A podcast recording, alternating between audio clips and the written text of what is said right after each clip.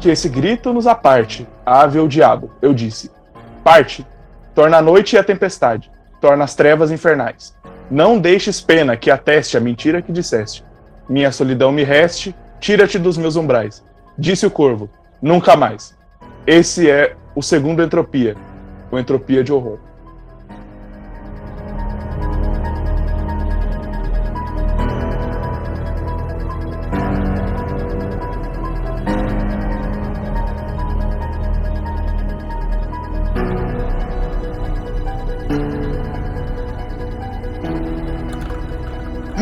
Bem, a gente está aqui no segundo Entropia, que era para ser o terceiro se eu não tivesse perdido o arquivo do- da gravação da Aurora. E, bom, a, a gente está aqui com o quarteto original e mais três convidados. Esse é um podcast de sete pessoas. As duas primeiras convidadas vocês já conhecem, que são a Laura. Dá oi, Laura. Oi. E a Isa, que participou do primeiro Entropia. Isa, você, tá, você participou dos dois Entropia. Quer virar membro fixo do Entropia, Liz? Ah, eu quero. Já quero ser uma subcelebridade. Ok, apoio. Agora a Isa vai estar em todos os entropias a partir de hoje. E a terceira pessoa é a Celise. Dá oi, Celise. Oiê. A Felisa que já era pra ter participado, né? É, né? Mas daí acontece essas coisas. Ela participou do podcast Morto de Aurora. Tô aqui na tristeza. Muito bem. A gente, a gente resolveu fazer um podcast sobre horror, porque a Laura e a Isa elas estavam insistindo bastante nesse tema, e eu falei, por que não? E aí a gente resolveu Mentira! Você gravar isso aqui. Oi? Não, eu Não, foi o contrário, foram vocês duas. Foram vocês duas que falaram pra gente fazer. insisti, tenho orgulho de dizer que insisti. Eu não tenho problema nenhum com a insistência. Porque me fez assistir um filme muito bom hoje. Assume os seus rolês aí, Isa. Se o podcast ficar ruim, a culpa é sua. Ah, tá. É tudo culpa do Matheus. Eu tô aqui só pela Sempre é diversão. culpa dele. Ah, esse podcast provavelmente já tá fora de data, porque a gente viria gravar isso aqui em outubro, né, gente? Mas bem, tamo a aí. gente grava ele de novo. Que tal se a gente postar em outubro? Isso é uma boa. Ah, não. Muito tempo não pra acho ser não, famosa. Né? A fama não espera ninguém, não. Veja bem, se a gente postar em outubro, o podcast vai ser maior, ou não. Aí a gente posta outro. Bom, beleza. Esse tema é um tema muito aberto, porque a gente resolveu falar basicamente do que nos atrai para um, o gênero de, terror, de horror, as nossas obras preferidas e afins. Não é um podcast de recomendação, não é uma coisa como demografias assim, a gente só quer bater um papo sobre esse gênero literário, digamos assim. Esse gênero de modo geral, né? É, um gênero de modo geral. O grande gênero do terror. A pergunta que eu quero fazer antes é o que faz você gostar de terror? O que faz com que essa com que esse gênero atraia tanto você e que você sinta se- se- goste de assistir filmes, séries ou ler alguma coisa com esse com essa temática, basicamente. É, Aí eu já vou começar a responder então, mas a- com a minha resposta eu quero trazer um pouco de conhecimento, que é uma coisa que eu acho que muita gente não sabe, mas que tem diferença entre o terror e o horror. Porque o horror é tudo aquilo que se refere a uma criação de. a uma criação de uma aura que, que dê, de suspense. É uma, uma atmosfera que dá medo pra você. Pera, é, calma, deixa eu ver se é isso mesmo. É que dá medo, que dá nojo, angústia. E o terror, ele é geralmente jump scare ou tema de terror, né? Como vampiro, essas coisas zumbi. É, pera, pera, é o contrário, eu acho. Deixa É eu só con- Não, não, é o. É o contrário, con- não. É, o terror é o. Porque- É, não, sim, não, tá certo, isso. O Porque horror. o horror, ele te dá nojo e o terror te dá susto. É Isso, o terror, ele se refere muito mais ao sobrenatural que existe ali, a um, um vampiro, um fantasma. E o jump horror. É, é, e o horror, ele é muito mais sobre algo é, que, que cria uma atmosfera que te deixa assustado, uma atmosfera que te causa um incômodo. É geralmente o horror que é o psicológico, o que causa nojeira sem causar susto. E aí, entrando na pergunta que o Matheus fez sobre o que que fez você gostar do terror ou do horror, a minha resposta é uma resposta padrão, que é Coragem e o Cão Covarde. E eu não Eu estou mentindo. É, é, Coragem e o Cão Covarde é uma coisa que. Assim, na verdade, eu sempre fui muito exposto a esse gênero, porque é um gênero que os meus pais gostam muito. Então, desde que eu era criança, eles me botavam pra assistir O Exorcista, é, Nossa senhora. é, Que aquele, aquele do. o Pânico, Fred Krueger, O Jason. episódio, o episódio do lobisomem do Castelo Ratimbum. Não, o episódio do lobisomem de Goosebumps. É. Como é que é? Ai, gente, como é que é o nome daquele? É, ai, o do, do. da faquinha na mão, que. George Myers, eu esqueci o nome dele. Michael Myers. Halloween. Michael Myers? Isso! Michael Myers. É o Halloween, que ele é o- um dos precursores de um dos subgêneros do terror, que é o slasher. Então, desde criança, eu sempre, sempre consumi esse tipo de, de- Esse gênero, sempre gostei muito, mas Coragem e o Cão Covarde foi o que marcou muito meu coração. Não é à toa que o meu user no Twitter é em homenagem ao Coragem e o Cão Covarde. E por muitos anos, a, o meu, o, minha foto de perfil lá era o, o Coragem e o Cão Covarde. Mas foi, foi o que me fez de gostar de terror a influência dos meus pais e o Coragem com Covarde. Eu admito que eu tô um pouco chocada com seus pais. né? É. Ah, amiga. Eu, eu, eu, tive uma criação incomum, digamos assim. Vem aqui, filhinho, vem aqui ver essa pessoa sendo decapitada, vem. Socorro. Ai, É pra você não ter medo de monstros à noite. ah, não, é, é, não entro nem em detalhes sobre, sobre o que eu já, já, já vi da vida. Ian, quais são as mídias que você. Tipo assim, as mídias, tô dizendo, tipo, sei lá, mídia mesmo. Que você mais gosta de consumir terror. Olha, eu consumo muito filme de terror e muito anime de terror, basicamente. Mangá eu sou mais chato. Livro também eu já tive a minha fase, mas era. Eu até. Hoje em dia eu até consumo algumas coisas, eu gosto muito de ler Stephen King. Tem um. Tem um autor brasileiro que eu esqueci o nome dele agora, é que eu vou lembrar até o final do podcast. Que ele também. Ele tá criando o nome dele dentro do terror aqui no mercado nacional. E eu li algumas coisas dele, eu gostei bastante. Mas principalmente filme e anime. Inclusive, vou até indicar uns animes ao longo da. da- no, no- em algum ponto do podcast. É o André Bianco? Ele, ele mesmo. É, eu gosto de terror por vários motivos, mas o principal deles é que eu podia alugar filmes de terror e não trazer o irmão mais novo da minha amiga pra assistir aqui em casa. Justo. Eu achei, eu achei Justo. muito justo. Os escutantes mais novos dessa, desse Jinsei não vão saber o que é alugar filme. É. Da época deles. É. Eu acho que foi um conceito ali um pouco, um pouco além de, para algumas pessoas, mas alguns dos nossos ouvintes vão entender.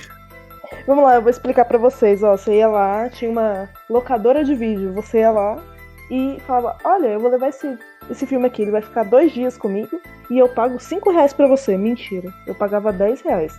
Vou pagar 10 reais pra você. Aí eu trazia pra minha casa e ficava dois dias com ele. E na locadora daqui você podia comprar pipoca pra fazer no micro-ondas. Olha só. pipoca ruim de manteiga. Eu devia ter feito pipoca pra falar. Eu quero você saber do que eu tô falando. O único filme na vida que eu aluguei, porque é minha idade, né, gente? Repara na minha idade. Foi o. Foi o filme do Batman, o Retorno do Coringa, tá ligado? Do Batman do Futuro. Jesus misericórdia. Nossa! Gente, eu sou da época de locar é, fita. Gente, eu loquei fita. Eu eu também. fita. Eu nunca velha. aluguei DVD, não. Não, Eu gente, assisti Leão em fita. aluguei fita. Não só aluguei fita, como quebrei a fita de A Viagem de Chihiro, porque eu assistia e eu rebobinava ela logo depois que o filme acabava pra assistir tudo de novo. E foi o final de semana todo assim, a fita fritou. Fritou. Meu pai teve que comprar uma nova pra locadora. Eu achei Nossa. perfeito. Aí, ó, o terror dos caras da locadora, velho. É você. o assassino de fita. Ah, eu tenho muita história com locadora, muita história. Ai, Te falar que eu fiquei aterrorizada com o, a, a viagem de Chihiro. eu tinha tipo uns 10 anos. eu- Nossa, eu fiquei com muito medo da viagem de Chihiro. Muito Nossa, então, mas medo. por quê? não. Porque eu só. Eu era uma criança cagona, virei uma Duda cagona. Quando a gente vê ele quando criança, ele, ele dá um. tem um climinha meio assustador, Viagem de Chihiro. Não sei, não sei se era porque eu já tava vacinado com terror, porque eu mal tava andando, já tava vendo o Exorcista. Mas eu amei Viagem de Chihiro na primeira vez que eu, eu- na minha primeira, eu assisti primeiro no cinema, né? Vamos começar assim. E aí eu ganhei a, fi- nossa senhora, aí eu amei, mas eu entendo o ponto de ter medo porque tem dá dá para você ter medo em, em A Viagem de Chihiro. Eu, eu entendo de onde vem o comentário da Lu. Não, mas de verdade, eu acho que o que eu realmente gosto de terror é, fora, né, não ter irmão mais novo, né, do pessoal, é, eu sempre gostei muito de, da tensão que ele passava, né, da intensidade que tinha.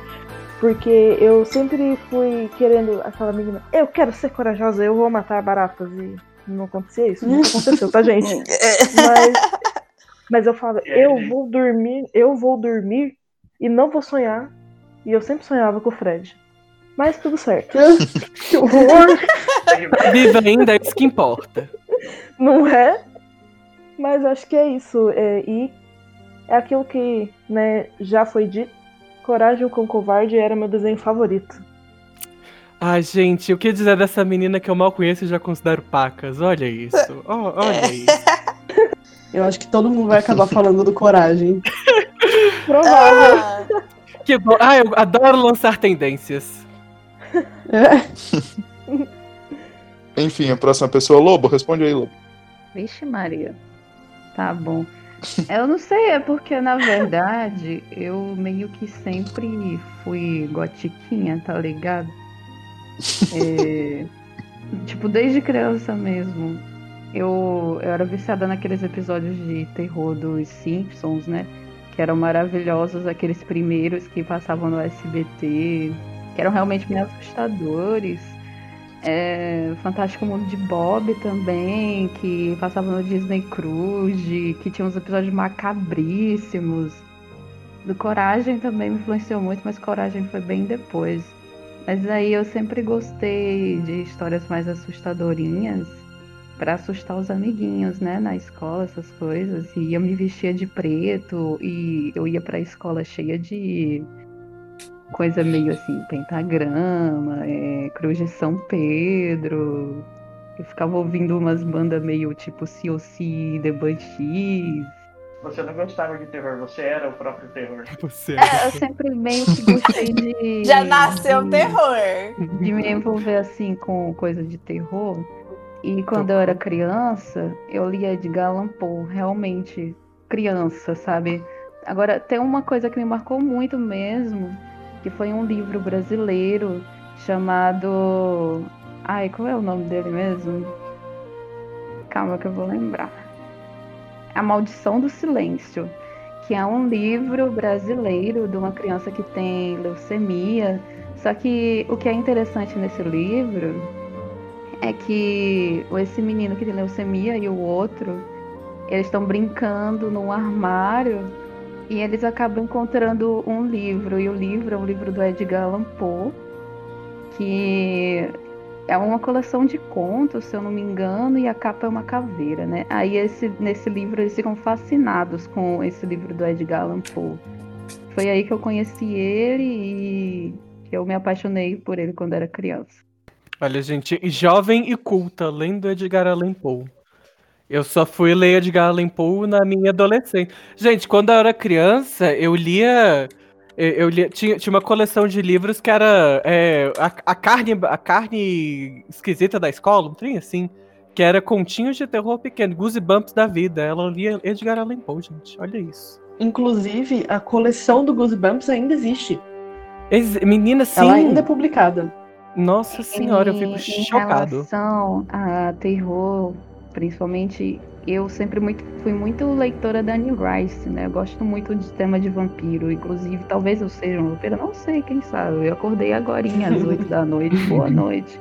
Eu sempre curti muito, assim, história de terror. Meu avô contava umas histórias. Ele, tipo, é um ótimo contador de histórias, sabe?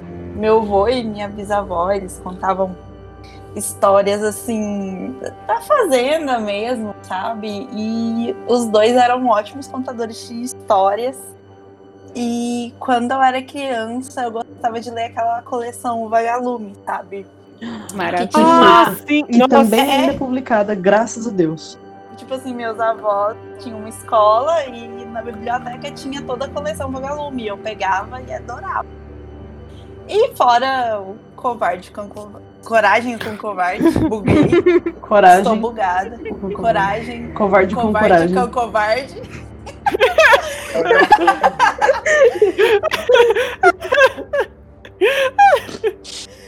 Não, mas assim, outra coisa que eu lembro vividamente é óbvio das locadoras, né? A gente. Eu tinha, tipo, um círculo de amigos que curtia muito pegar filmes, assim, de terror lá e assistir juntos. Inclusive, eu acho que isso era uma coisa bem da hora, assim, da nossa. Tipo assim, pelo menos da minha adolescência, né? E da minha infância, que era isso, de juntar as pessoas e se desafiar, né, assim, nesse desconhecido e tal. E até hoje eu tenho medo dos filmes do grito, gente. Até hoje eu estou traumatizada com esses filmes. Inclusive saiu a série agora, eu não sei se eu vou ter coragem. Ai, assista, é maravilhosa. Eu maratonei na estreia, é muito boa. Ah, então eu vou assistir, mas não hoje, porque eu tenho medo real. Um dia, um dia.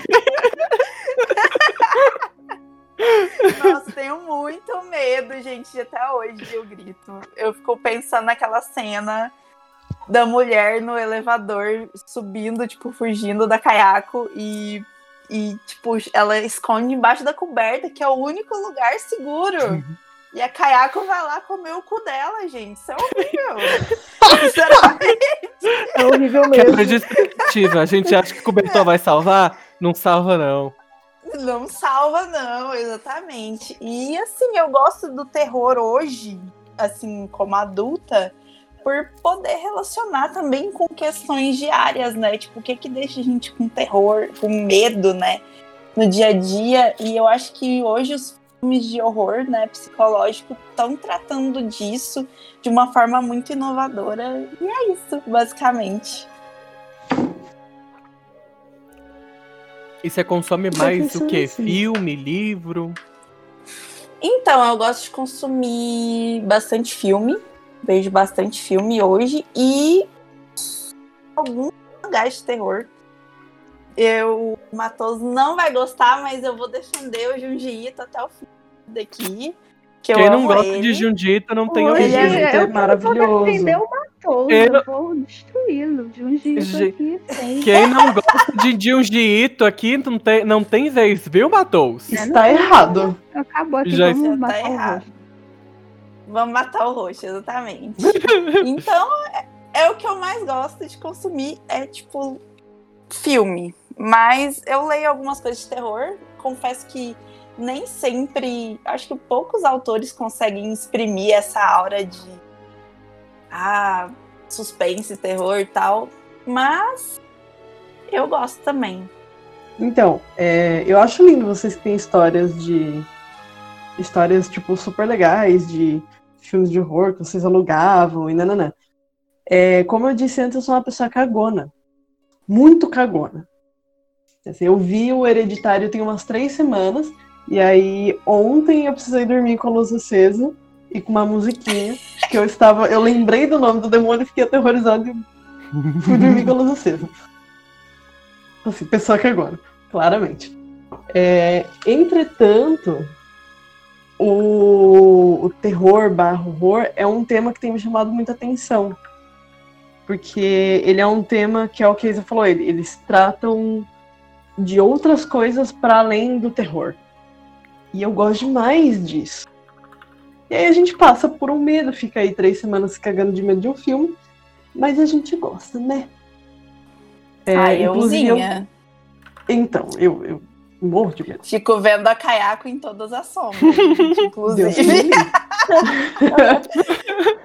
Não vejo grito por esse motivo. Então, para vocês terem uma noção, quando eu era criança, uma vez uma amiga minha, minha melhor amiga e eu, eh, eu fui dormir na casa dela e a gente resolveu que ia ver um filme de terror que a gente não conseguiu vender. E no meio da noite, eu e ela acordamos. Uma não sabia que a outra estava acordada. Eu tava na. A gente dur- tava dormindo na beliche, né? Porque dormi na casa dela. E aí a gente viu uma sombra na janela. Que parecia um- a cara de um lobo. E a gente tinha visto um filme de lobisomem. A minha cara. A gente se cagou a noite inteira. Nenhuma das duas sabia que a outra estava acordada. Quando a gente acordou de manhã, a gente descobriu que era um galho de árvore. Mano, isso me lembra uma história muito bizarra da minha. Tipo assim, olha como que criança é, tipo, ter uma mente criativa, né? Eu fui pra fazenda dos meus avós e a gente tinha uma TV, aquelas bem antigona lá, de tubo, sabe? E aí tava passando no SBT um filme que era de crocodilo, um crocodilo gigante que comia as pessoas e tal. E aí no outro dia o meu tio avô falou: Nossa, nós vamos passear de lancha. Gente, aquele rastro que a lancha deixa atrás, eu jurava que era o, o, o crocodilo que ia comer o nosso cu, gente. Ai, que horror, foi horrível. Pior passeio de lancha ever. Falando no SBT, teve aquele programa que passava no SBT que era histórias que o povo conta, que era só de lenda urbana. Que era Nossa, as lendas urbanas do Gugu, Ai, eu eu amava. Gaço. Nossa, falando em TV, quando eu era. Nossa, quando eu era criança, uma das coisas que eu mais amava fazer era assistir linha direta. Eu amava, amava, amava. Ah! Eu me cagava inteirinha vendo linha direta. Eu cagava de medo, mas eu ficava assistindo. Eu gostava do programa do Gil Gomes, né? Que hoje em dia tem no YouTube, que era o Histórias que o Povo Conta, que era contado Uhum. pra rádio, que era basicamente o arquivo X brasileiro. Nossa, Nossa, maravilhoso. bom demais, bom demais. Nossa, falando em Arquivo X, claro, existiu o Arquivo X, mas também passava aquelas horas, aquelas séries lá. Twilight Zone, essas coisas também. Eu amava. Ai, É uma gente, hora do Arquivo pesadelo. X é um negócio que eu tenho muito pavor também, porque eu tenho pavor de ET, gente. Quem tem medo de ET? Ai, pelo amor de Deus. ET, ET, ET eu não tenho, Tenho não. histórias de ET. ET é a única coisa assim que me dá mais medo que eu não consigo ver sozinha. Nossa, eu tive uma época da minha vida, eu e as minhas primas, a gente viciou em ET. Tudo quanto era co- conteúdo de ET, a gente consumia. A gente dormia na sacada da casa da minha prima, porque a gente queria ficar olhando pro céu pra ver se via algum ET, algum OVNI. Gente, a gente viciou em ET. E a gente jura de junto que teve um dia que a gente viu a silhueta do ET em cima do, po do poste e ele tava olhando pra gente porque a gente tava chegando perto demais. A gente jura de pé junto. Gente, me responde uma coisa. Me responde uma coisa. Vocês estão falando do ET, o filme ET, ou vocês estão falando de. ET no geral. ET, é. ET no geral. É, ET, o filme é, é, é fofo. É, o É, ET Eu achei que você tá filme falando do é filme. fofo. É, porque Não. ter medo Não. daquele ET ali. Gente, eu era esse nível de cagona. Não, gente, mas sério, o Amora, que é, é mod lá do Mimimídias, ele contou uma história bizarra de, de ETs que eu, tipo, com 26 anos, me borrei, gente. Me borrei. Ele falou que ele morava numa casa que tinha um corredor comprido, assim. E aí no fundo do corredor tava um ET, velho. Gente, Não, imagina Não, você história ver um com ET. Juntou corredor e juntou ET. Aqui eu já quebrei o meu, meu rim. Não, co- corredor pra mim é onde eu, eu sempre vejo espírito em corredor. Não, eu também. é, as únicas vezes que eu vi espírito foi em corredor. Corredor, Ai, eu já vi. Já vi- Eu já vi espírito em corredor, eu já vi espírito no pomar de casa. E quando eu era criança, eu via muito espírito. Isso é outra outros fatos da minha infância com terror. O último que eu vi foi em 2013, um espírito aqui em casa. Mas eu espero não ver de novo. Tô com medo de summonar, porque eu falando desse. Eu, eu fui uma criança que cresceu sendo evangélica, né? E aí eu tinha uns primos que eles iam muito nessas igrejas super radicais que espanta demônio. E eu sempre tive essa fascinação pelo, pelas coisas que são estranhas. Então eu gostava de ouvir, mas depois eu não conseguia dormir. Isso ficou grudado em mim de um, de um jeito que, assim, pode até falar de ET, mas falar de espírito é um negócio que eu me cago. Tipo, de não conseguir dormir mesmo. Porque o ET não vai entrar na minha casa, na minha cabeça. Ele tá passeando pelo céu. Meu Deus. Ele não vai entrar na minha pode. casa. Agora o Às vezes espírito ele pode atravessa a parede. Aí que você se engana, contato de quarto grau, as corujas. Ai, lá. meu Deus. Amiga, Deus. você Olha, nunca viu MIB Homens de Preto? Já vi, mas na minha cabeça não, não funciona assim. Agora, espírito entra dentro de você. É, o problema do espírito é que, tipo, não dá pra você falar, ai, sai daqui, né? O bicho pode ficar lá, ele pode querer ficar lá. Exato. Chega Tem uma thread na no moral, Twitter de um cara que tinha um espírito, tipo, vivendo na casa dele e é uma coisa horrível. Só de lembrar eu me caguei todo. E eu acho engraçado como o terror é relacionado um pouco com a nossa vivência, né? Tipo, eu tava vendo, não sei se vocês chegaram a ver esse documentário do padre Amorfi, que é o Gabriel Amorfi, ele é um exorcista, né?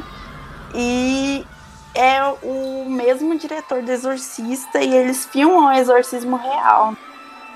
E, tipo assim, como que é muito comum numa sociedade católica e ainda com muitos dogmas ser exorcizado, né? Tipo, ter esse medo do demônio e, enfim, Deixa né? Deixa eu contar uma história relacionada, então. Conte. Tipo É aquela assim, lá, Kevin? Quando. É ela mesmo. Quando, quando eu era criança, a minha família era muito evangélica, mas muito evangélica mesmo. Tipo, eu era ensinado, tipo, não pensa no capeta que ele aparece, esse tipo de coisa. Então, tipo, é, eu não podia, eu não podia, sei lá, ler quadrinhos, de, não podia assistir filme e nada. Então por isso, tipo, minha vida foi. demorou muito pra eu começar a ver filme de terror. Eu só comecei a ver, tipo, sei lá, da- depois do ensino médio pra frente. E, tipo, a maioria dos filmes que eu vi mesmo foram recentemente, sabe? Daí, tipo, Uhum. nessa época, eu era muito cagada por causa dessa coisa de demônio, de espírito. De ET eu sou até hoje, mas isso é outra história. Daí, tipo, teve uma vez que eu e a minha família, a gente foi pro litoral, né? Só que o meu irmão, ele é muito mão de vaca e ele não queria alugar uma casa boa. Então ele levou a gente na casa de um, de um, de um vizinho dele lá, né? E a casa era, tipo, num lugar muito bosta. Era, tipo, no, no fundo, assim, longe pra cá. Tipo, sei lá, 20 quilômetros da praia e no- na beira da, da, da serra. Tipo, num lugar que não tinha casa nenhuma. E daí era muito tenso, que, tipo... Eu tava dormindo, eu tava lá, né? Eu era bem pequenininho, eu devia ter, sei lá, uns 10, 11, 12 anos. E eu tava, eu tava lá, eu já tava cagado de medo, né? Porque era tipo no meio da roça, sem luz, sem nada. E tipo, do nada, começou a, a- durante a noite, começou a vir uns gritos da casa que ficava do outro lado da rua. E toda noite tinha uma mulher que gritava, gritava, gritava, gritava, e eu ficava tipo, caraca, o que que tá acontecendo? Meu Deus, mamãe me abraça, eu vou embora, eu não sei. E aí? E eu fiquei muito tenso, sabe? Daí teve um dia que tava de noite, né? A gente tava jantando tudo. Daí eu olhei pela janela e na casa que, tava, que tinha na frente tava tipo o- um dos moradores da casa, um, um senhor mais velho assim, e ele tava tipo trazendo um padre pra dentro da casa. E daí, tipo, eu olhei aquilo e falei, ah meu Deus do céu, está rolando, vai rolar um exorcismo. Aí, tipo, e daí, essa noite foi muito tensa, porque, tipo, eu ouvi muito mais grito do que eu ouvi antes. Foi, tipo, um negócio que, tipo, me traumatizou demais. Tanto que, é, em outras vezes, tipo, meu irmão quis, é... no- naquela casa lá, mó bom, é, eu consigo ela mó baratinha pra gente, porque é de amigo, né? A minha... Fudendo, mas nem fudendo. Nunca a gente vai naquela bosta de casa. Consegue baratinho mesmo, porque é assombrada por demônios. Não, o preço é a sua alma, né? Daí essa, essa é a minha história, tá ligado? Eu tenho, tipo, muito medo de ET também. Eu não consigo ver filme de ET. Se aparece, tipo, um ET na, na tela, eu já desligo. quando eu era criança, eu via, tipo, o trailer do Chuck, o brinquedo assassino, né, passando no SBT, o trailer me fazia não conseguir dormir por duas semanas. Era tipo assim, de tanto terror que botava na minha cabeça, tá ligado? Mas é isso aí, eu sou uma criança traumatizada e hoje em dia eu sou um adulto mais traumatizado ainda. Nossa, gente, falando esse podcast tá virando um Alcoólicos Anônimos, gente. Cara, não, mas- eu, eu- eu quero falar uma coisa aqui que, que já vai continuar o papo. Porque a gente tá falando aqui das experiências, etc. O que que vocês acham que, que de tudo que a gente tá falando, de tudo que a gente sentiu ao longo da vida, o que que vocês acham que vai constituir, então, uma boa história de terror aqui, pautado no que a gente tanto fala aqui? Eu acho que é um pouco de, de ter essa crença de que pode ser real em algum momento, sabe? Tipo, mesmo que seja um filme de espírito, algo do tipo, é, você ter esse- negócio no seu âmago de que aquilo pode acontecer contigo, isso é uma coisa que, pra mim, faz um bom filme de terror, sabe? O inconsciente é muito forte, né? Fica gravado a ferro e fogo. Posso bancar intelectualoide? Pode. Pode. Tem um texto do Freud chamado O Inquietante. Ele foi traduzido pela, pela Companhia das Letras como Inquietante, eu acho. E aí o Freud vai discutir que a gente tem medo daquilo que ou é muito próximo do que a gente é, enquanto humanos, mas ainda assim é estranho, que é aquela tese do daquilo que é quase humano, enfim, esqueci o nome. Ou é algo que a gente desconhece por completo. Ah, do Uncanny E eu acho Valley que lá? é isso. Hã? É do Uncanny Isso é um Uncanny Valley. Isso. É isso mesmo. Que é humano, mas ele é distorcido. Ou é aquilo que a gente desconhece por completo. Eu concordo em 100% com o Freud nessa teoria dele. Aham. Eu acho que ele está completamente correto. É isso, é isso que é. Ele é familiar, mas ainda assim ele tá dentro do, do lugar comum que a gente costuma conhecer ele. Ou é aquilo que ele é tão, tão além do que a gente conhece que a gente tem medo por não conhecer, que é, por exemplo, o caso dos aliens. Gente, nossa, o povo citando Freud aqui. É, eu, prete- eu tô com vontade de estudar isso, inclusive. Inclusive, é por isso que eu comecei a ver, a ver filme de terror. Eu comecei a ver filme de terror porque eu, eu fiquei com vontade de estudar isso, assim. Quem sabe? Mas eu, eu, eu acho que isso é muito verdade, porque é, sobre mexer com o imaginário, mexer com, com os sentimentos da pessoa, porque eu, eu boto muito mais. é, é, avalio muito melhor uma obra de terror que causa mesmo sentimento, que deixa você a- aterrorizado, que cria aquela atmosfera de. De uma coisa. Ai, qual foi a palavra que a Lu usou mais cedo?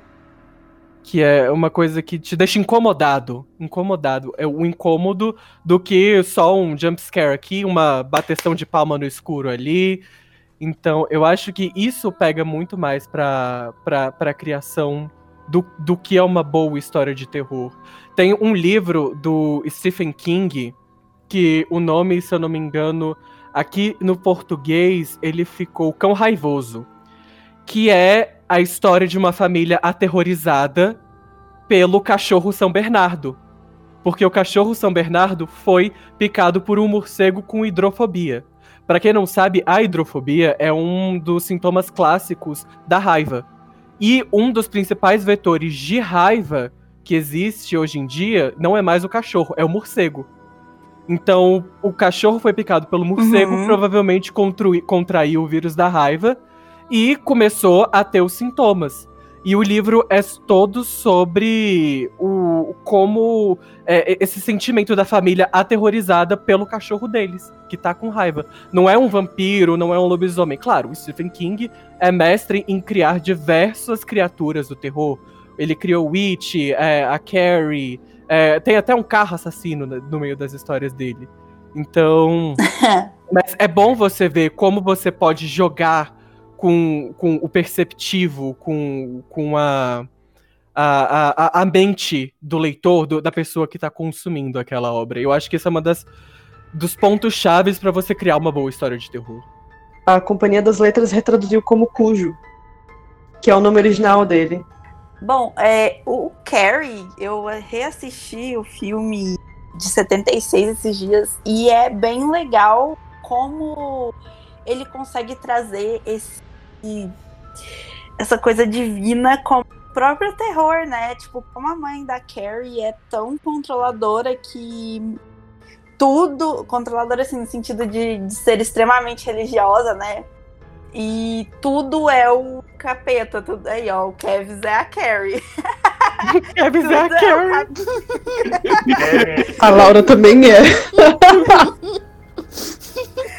tudo é o capeta, tudo é o demônio. E, tipo, é. Nossa, gente, e aquele Jesus que mexe o olho. Nossa, mano. Nossa. Só não Nossa, dá. horrível. Mas é, é, mas é, isso é legal porque o início da literatura ali do terror, do que o pessoal considera como terror, é justamente pautado nisso. É, é pautado no folclore, é pautado em tradição religiosa, principalmente focado em morte, na vida após morte, inferno, pecado. E a mãe da Carrie tem muito disso, né? Então, eu Uhum. acho que é- é- ele meio que foi uma busca daquele do início do da, da história do terror, que muitas pessoas consideram, por exemplo, uma das primeiras obras de terror como o Fausto, que é o, o, o cara que tem que criar aquele. que é, é, de- aposta de Deus e do demônio. Que é o que depois vai gerar. Que é o Fausto do Goethe, né? É o Fausto do Goethe, que é, é, é- foi, é considerado uma, uma das, das, dos, da- das histórias iniciais dentro do terror. É, eu tava vendo o filme também The Devils, que fala bastante sobre isso, que é tipo assim, não é um filme de terror, gente, não vamos esperando que é um filme de terror. Pode ser um filme de horror, assim, porque é o seguinte, lá a história basicamente é que esse padre, ele pecava, né, ele não, no caso ele mantinha relações sexuais com várias mulheres, e Aí, para derrubar esse padre por motivos políticos e tal, eles criaram essa histeria coletiva de que as freiras ah, da congregação desse padre estavam possuídas pelo demônio, justamente por ele cometer esses atos pecaminosos. E as freiras foram ameaçadas de morte e elas começaram a agir como se estivessem possuídas. E essa história realmente aconteceu, tipo, muito bizarro, né? Muito bizarro. Eu tô azul de vontade pra ver esse filme. É, nossa, eu, eu vou querer ver depois disso também. Me lembrou de uma história do Marquês de Sade, mas não, não cabe aqui. Eu, eu, de verdade, uma coisa que eu, que eu morro de medo é aquele The Purge. Puta, eu tenho muito medo daquilo. Porque é muito real aquilo. Eu falo, meu Deus, o ser humano pode fazer um negócio daquele. E, tipo, eu entro em desespero. Porque é que nem aquele outro filme, é Rejeitados pelo Diabo também. Se eu não me engano. É muito bizarro. Porque você vê que o ser humano pode fazer exatamente aquilo. Então, acho que quando você vê que é, pode ser real, acho que eu fico com muito mais medo do que qualquer outra coisa. A ideia de que o próprio monstro do terror é pode ser o próprio ser humano, eu acho que deve ser uma das que mais assusta as pessoas. Porque tem muita gente que é, que é bem incrédula quanto à à existência de alienígena, quanto à existência de espíritos, demônios. Então, ela, de certa forma, consegue desassociar um pouco assistindo obras com essa temática. Mas a partir do momento em que a gente está assistindo um, é, um, um- um The Purge da vida, assistindo o filme do Michael Myers, o Halloween, assistindo qualquer filme que se refira a pessoas fazendo atrocidades, é, eu acho que pega muito mais dentro das pessoas.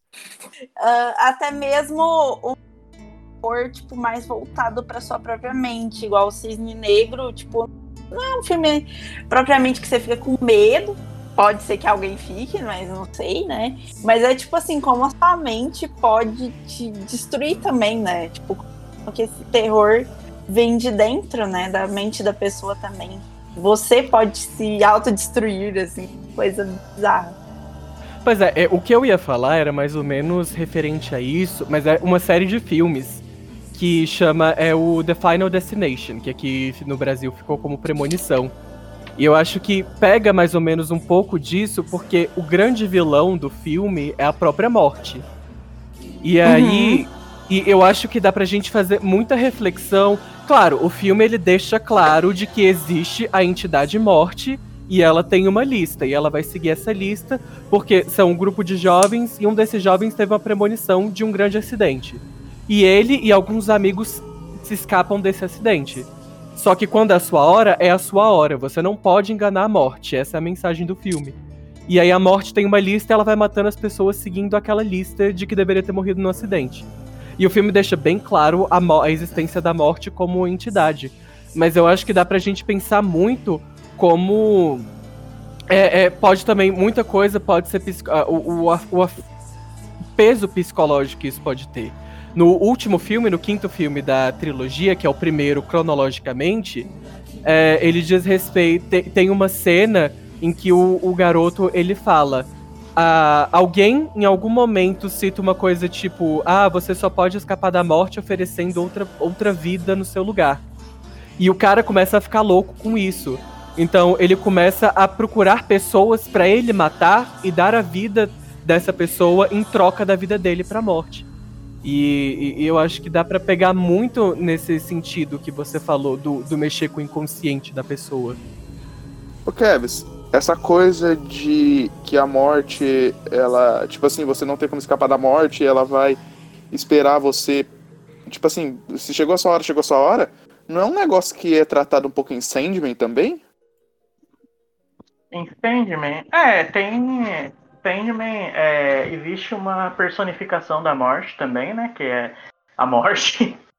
E um dos capítulos do Sandman, que é a primeira, a introdução da morte, se eu não me engano é a sétima edição, algo assim. Eu acho que chama Peso sobre suas asas. Talvez, talvez seja um outro nome, eu esteja viajando.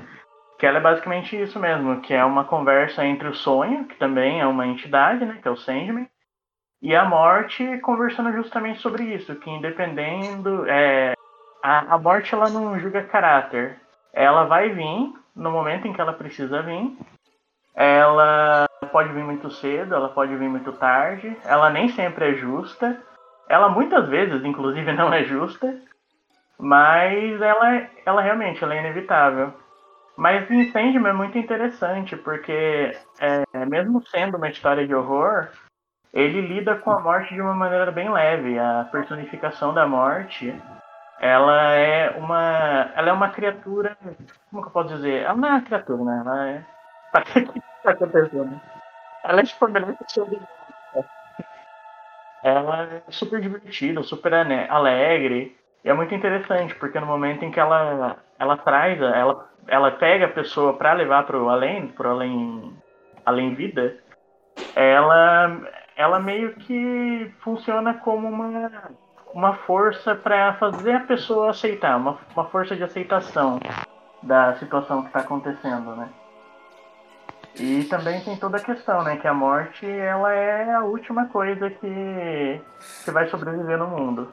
Inclusive, Sandman é um, Sandman é um desses casos de história que é considerado terror, é considerado horror às vezes, só que ela não necessariamente é feita para te dar medo, te assustar. Ela é muito feita para te fazer refletir. Porque ela entra em temas filosóficos de vida e morte, de caráter. Nem sempre a pessoa ruim na história é quem vai se ferrar, porque não é assim que a, que a vida funciona, né? E e eu acho que eu acho que dentro dos quadrinhos, já que você puxou esse assunto, eu acho que Sandman provavelmente é a história de horror mais famosa que tem, né? Se você for pro Oriente, você entra nos temas do Junji Ito, do, desses autores que a Isa vai falar com muito amor daqui a pouco. E, É. e mas só que é, é bem, é bem interessante essa, essa visão, uma visão bem poética, bem diferenciado. É muito legal. Dá pra gente considerar o. o Hellblazer como terror? Como horror? Ou não? Ah, com certeza, cara. Hellblazer entra em muitas temáticas do tipo. Talvez ele seja até mais do que o próprio Sandman, né? Ah, com certeza. Hellblazer, o nome já, já, já indica que é, né? O, o Matheus falou de Hellblazer. Eu lembrei de um, do, um, dos melhores filmes de terror que eu assistia sempre na minha infância, chamado Hellraiser Renascido do Inferno.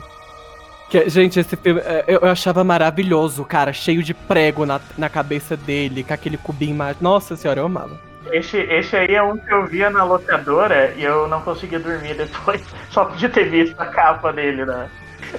Não, eu era apaixonada. Nossa, o Kevin sou eu homem. Tenho certeza que o Kevin sou eu homem.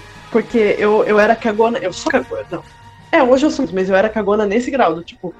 Aí eu vou dar uma olhada na sessão de terror. E eu voltava e não conseguia dormir, porque eu via as capas. Mas eu acho que outra coisa que faz um bom filme de terror é esse medo do desconhecido, né? A morte é um negócio desconhecido, mas também outras coisas, tipo profundeza do mar, né? Outra coisa. Nossa, eu, eu tenho muito medo disso. Quando eu vou na praia, eu fico mó desesperado. Qualquer coisinha que toca. Tudo, tudo, tudo que a gente. que é Tudo que é muito vasto, né? Eu acho que acaba assustando as pessoas. Seja as profundezas do mar, seja o espaço também. O espaço. Mais medo do que as profundezas do mar eu tenho do espaço. Porque no mar eu ainda posso nadar, no mar eu posso lutar, mas no, no espaço não. No espaço eu não, eu não me movimento, eu sou uma bola de carne inerte. E, e, e dá muito mais medo do espaço do que do, do, das profundezas do mar. Nossa senhora. Uma coisa que eu vou revelar aqui para vocês e vocês talvez usem isso contra mim no futuro. Uma coisa que não me não me, fa me faz tipo muito desesperado é quando eu vejo foto de coisas tipo profundas, sei lá, uma, uma foto da profundeza assim do, do oceano com um, um bicho. Pode ser qualquer bicho. Pode ser um peixe aleatório, uma sardinha. Você pode ter certeza que eu vou entrar em pânico na hora que eu ver aquilo. Eu acho que tem uma fobia com esse nome, megalofobia, um trem assim. que é o assim. medo de, de coisas muito vastas. É, é, é megalofobia. É isso. Eu sei que a Isa vai usar isso contra Falando mim. em Cthulhu, tem um. tem um conto que eu li dele que chama Transição de Juan Romero. Que é tipo assim: os caras fazem uma escavação e muito profunda e chega ao inferno. E à noite eles ouvem tipo barulhos do inferno mesmo, assim, tipo as almas chamando eles uhum. e tal. E eles ficam uhum. meio tipo possuídos para entrar naquele buraco que é tipo ultra profundo. E o cara entra e um outro amigo dele vai esse Juan Romero entra nesse buraco e o outro amigo dele vai procurar ele. E ele vê o, o amigo virando tipo uma caveira de fogo lá no inferno, assim. Tipo, realmente pensa assim. Até o Sabrina traz isso de alguma forma, né? Tipo, como o povo fica furando as coisas, sei lá, de achar uma coisa que é o inferno, ou achar uhum. uma coisa que é muito desconhecida. É, tipo, viagem ao centro da Terra, Outro filme que fala sobre é um... isso é Assim Como na Terra, como no Inferno, alguma coisa assim. Que eles entram num, num lugar lá, tipo, umas é, subterrâneo na cidade. E eles passam realmente por dentro do inferno para poder sair, tipo, nos túneis de. nos dutos, né, de esgoto. É um filme bem bizarro, na verdade. Eu fiquei bem. bem mexida com ele. Porra! Pra, se fosse pra uma coisa boa, pra sair no de esgoto, vai, vai pro inferno.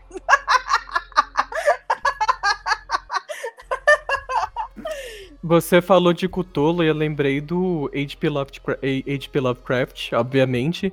E aí eu quero lançar a pergunta para vocês de vocês consumiam terror clássico, Edgar Allan Poe, é, é, Annie Rice, o Annie Rice não é tão clássico, né? Mas Edgar Allan Poe, é, Frankenstein, H.P. Lovecraft, por exemplo, Bram Stoker. Quais que eram as obras que vocês consomem, né?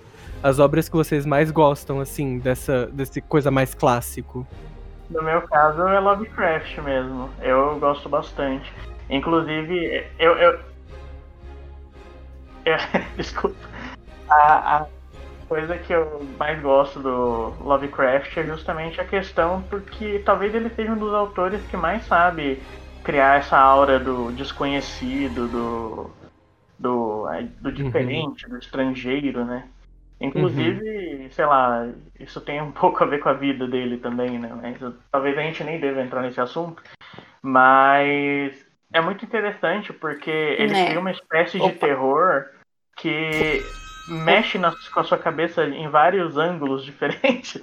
Porque Uhum. você simplesmente não consegue conceber ah, as ideias que ele está tentando te passar. Então o terror não é só o que está na história, é o que está na maneira que ele narra. Isso é uma coisa muito interessante.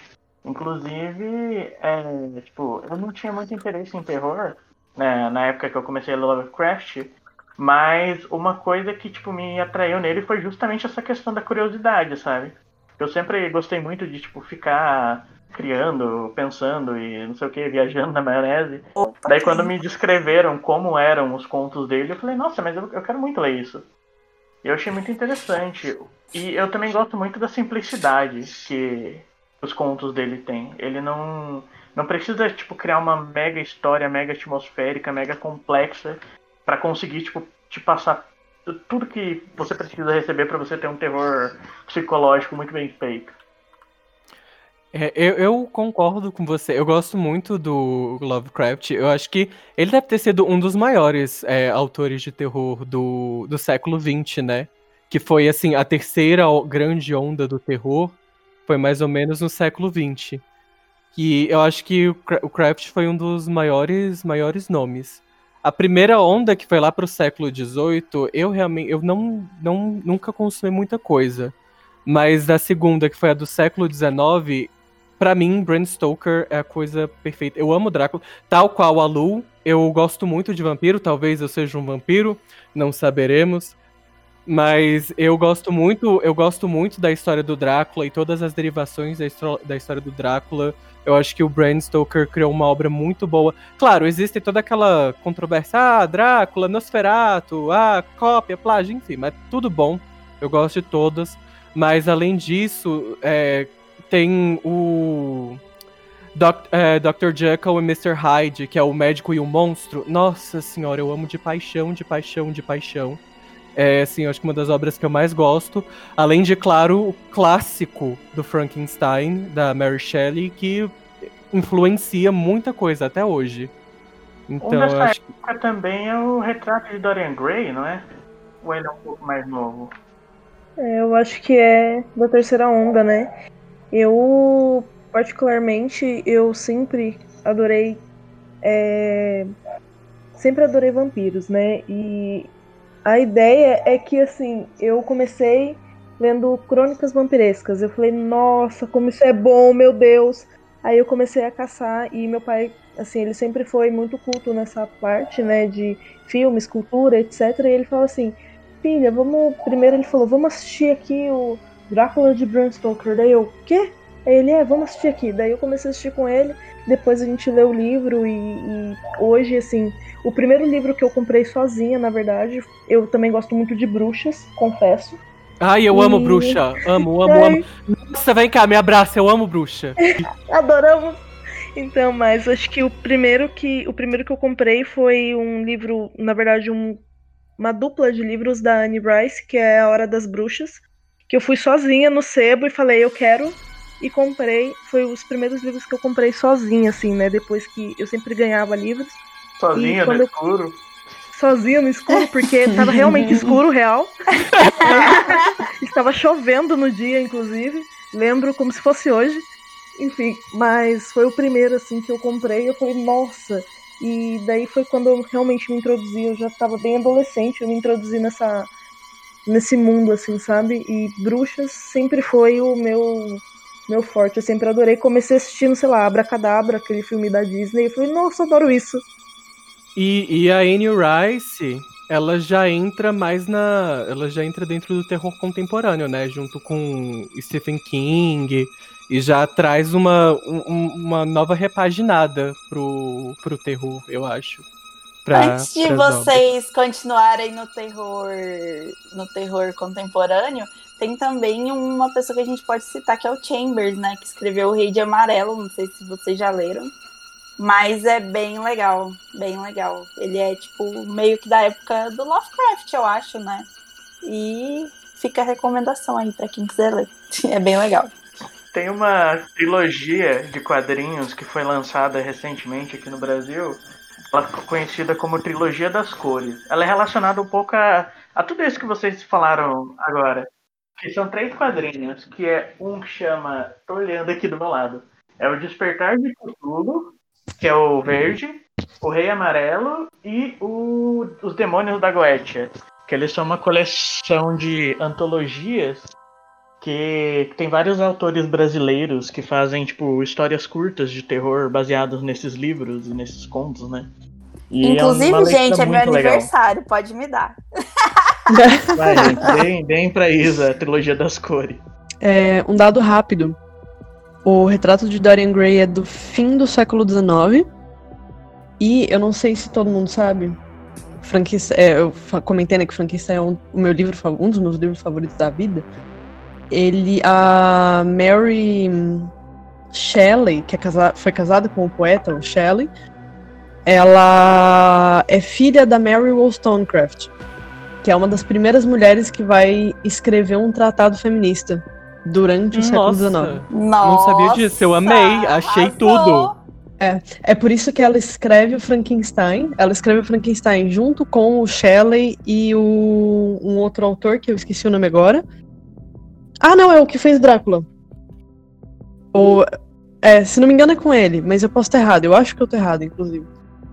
E aí eles, durante um inverno muito, muito intenso, eles se juntam, os três numa cabana, a Mary Shelley, o marido dela, o Shelley, e esse outro autor que eu esqueci o nome. E eles começam a contar a história. Eu acho que tem até um episódio de Holic que é mais ou menos isso. Todo mundo se juntando no verão pra contar histórias de terror. Acho chique. Ai, eu amo esse episódio, muito lindo. Sim, é o episódio da bacia d'água. Nossa, eu, nossa, eu acho que pega muito, muito no que a gente falou do, do subconsciente e de como a, a nossa mente pode afetar a nossa percepção. Eu, eu acho incrível esse episódio, Eu já genial. fiz muito isso, inclusive, de me reunir com os amigos, todo mundo acender a velhinha e ficar contando Uhum. de terror. É muito bom. Aqui em casa a gente tem um pomar. Hoje em dia ele tá bem morto. Muito O pomar Mas do quando- demônio. É, o o pomar onde havia um demônio, inclusive. E quando eu era criança, eu juntava os amigos da rua, à noite todo mundo ia pro pomar pra, tipo, acam- acampar lá. E a gente ficava contando história de terror, nossa senhora. A, a mais famosa do Edgar Allan Poe, mais conhecida, eu acho que é o Corvo. Mas eu acho que as que mais me assustaram quando eu era criança era o Gato Preto. Nossa, eu amo e, essa. E aquele que ele é enterrado vivo, que eu não lembro, mas eu acho que o nome era mesmo Enterro Vivo, alguma coisa assim. Nossa, Gente, que horror. Sabe como, Uhum. sabe como foi introduzida a história do, do Paul?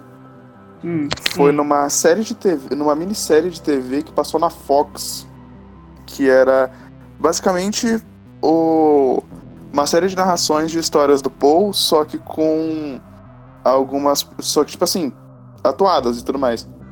E tipo assim, tinha um episódio inclusive que era o episódio dos dentes, eu não sei qual lenda que é essa, porque eu nunca li Paul, eu só assisti essa série.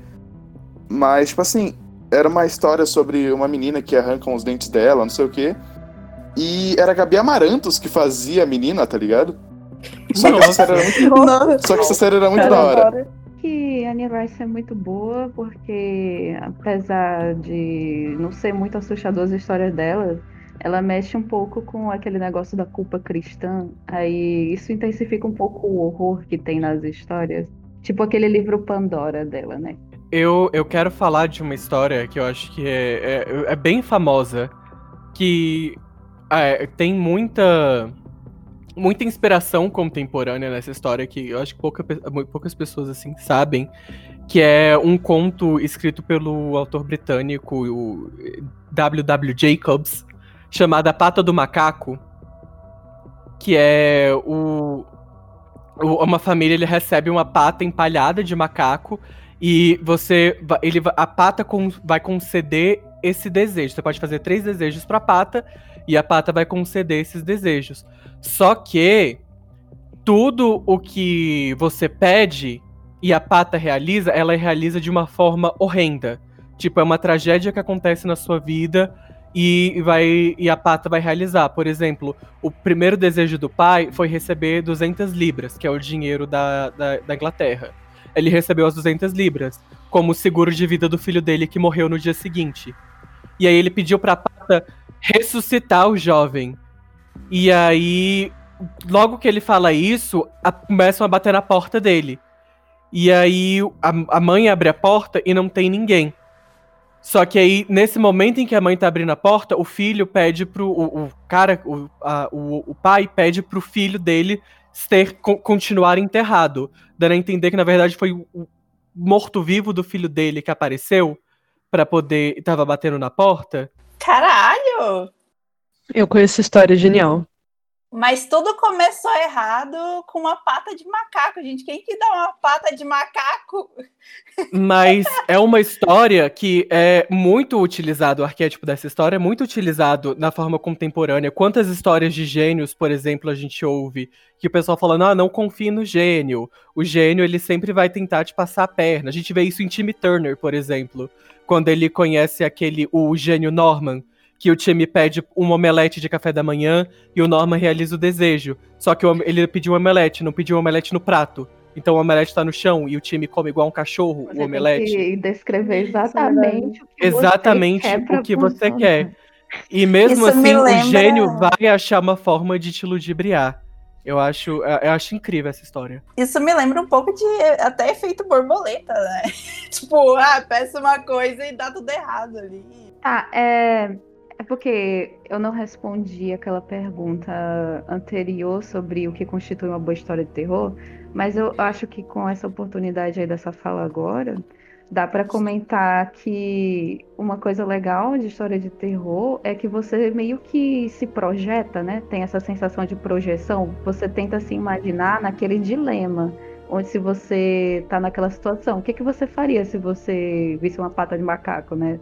É, eu acho que isso ca- casa muito bem com aquelas reações que a gente tem. Ah, se o personagem do filme de terror me ouvisse, ele não morreria. E eu acho que é bem isso que a Lu falou sobre o que você faria naquela situação.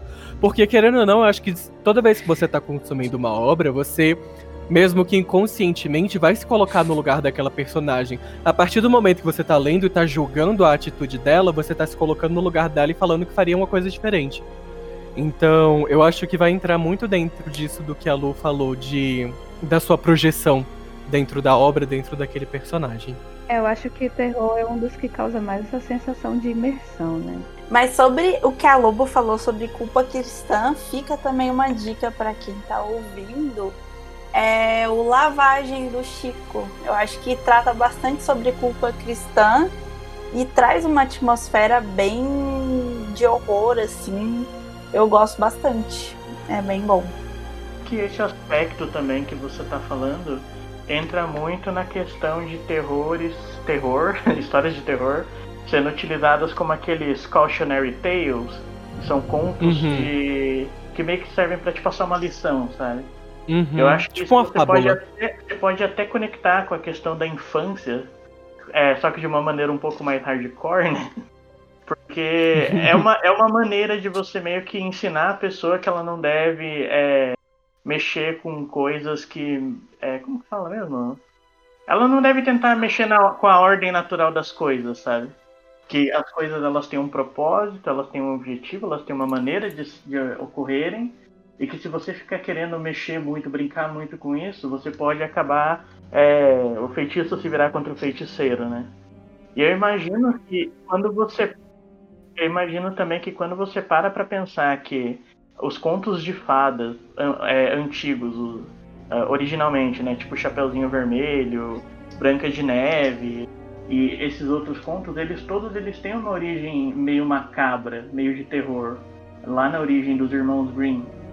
E aí é uma, é uma coisa que eu acho interessante, porque é um, é- é contos é, aterrorizantes, é, com, com temas que dão medo e tudo mais, eles são muito utilizados como uma, uma forma, entre aspas, de ensino para crianças e tudo mais. Inclusive, você pode até adicionar essa questão da culpa cristã nisso também, porque não deixa de ser uma maneira de você aterrorizar a pessoa e educar ela pelo medo, né? A educação pelo medo é uma coisa que já existe, é justamente a questão de você fazer uma pessoa se comportar. Não é à toa que as canções de Ninar da nossa época eram Cuidado que a Cuca vai te pegar, ou Cuidado com o boi da cara preta. É, quem nunca ouviu a história do Homem do Saco? É, são as histórias de terror. O medo sempre esteve presente para poder domar a população. Seja uma mãe querendo que o, filme, o filho pare de malcriação, seja a Idade Média, a igreja colocando medo nas pessoas quanto ao inferno, porque eles queriam fazer controle de população.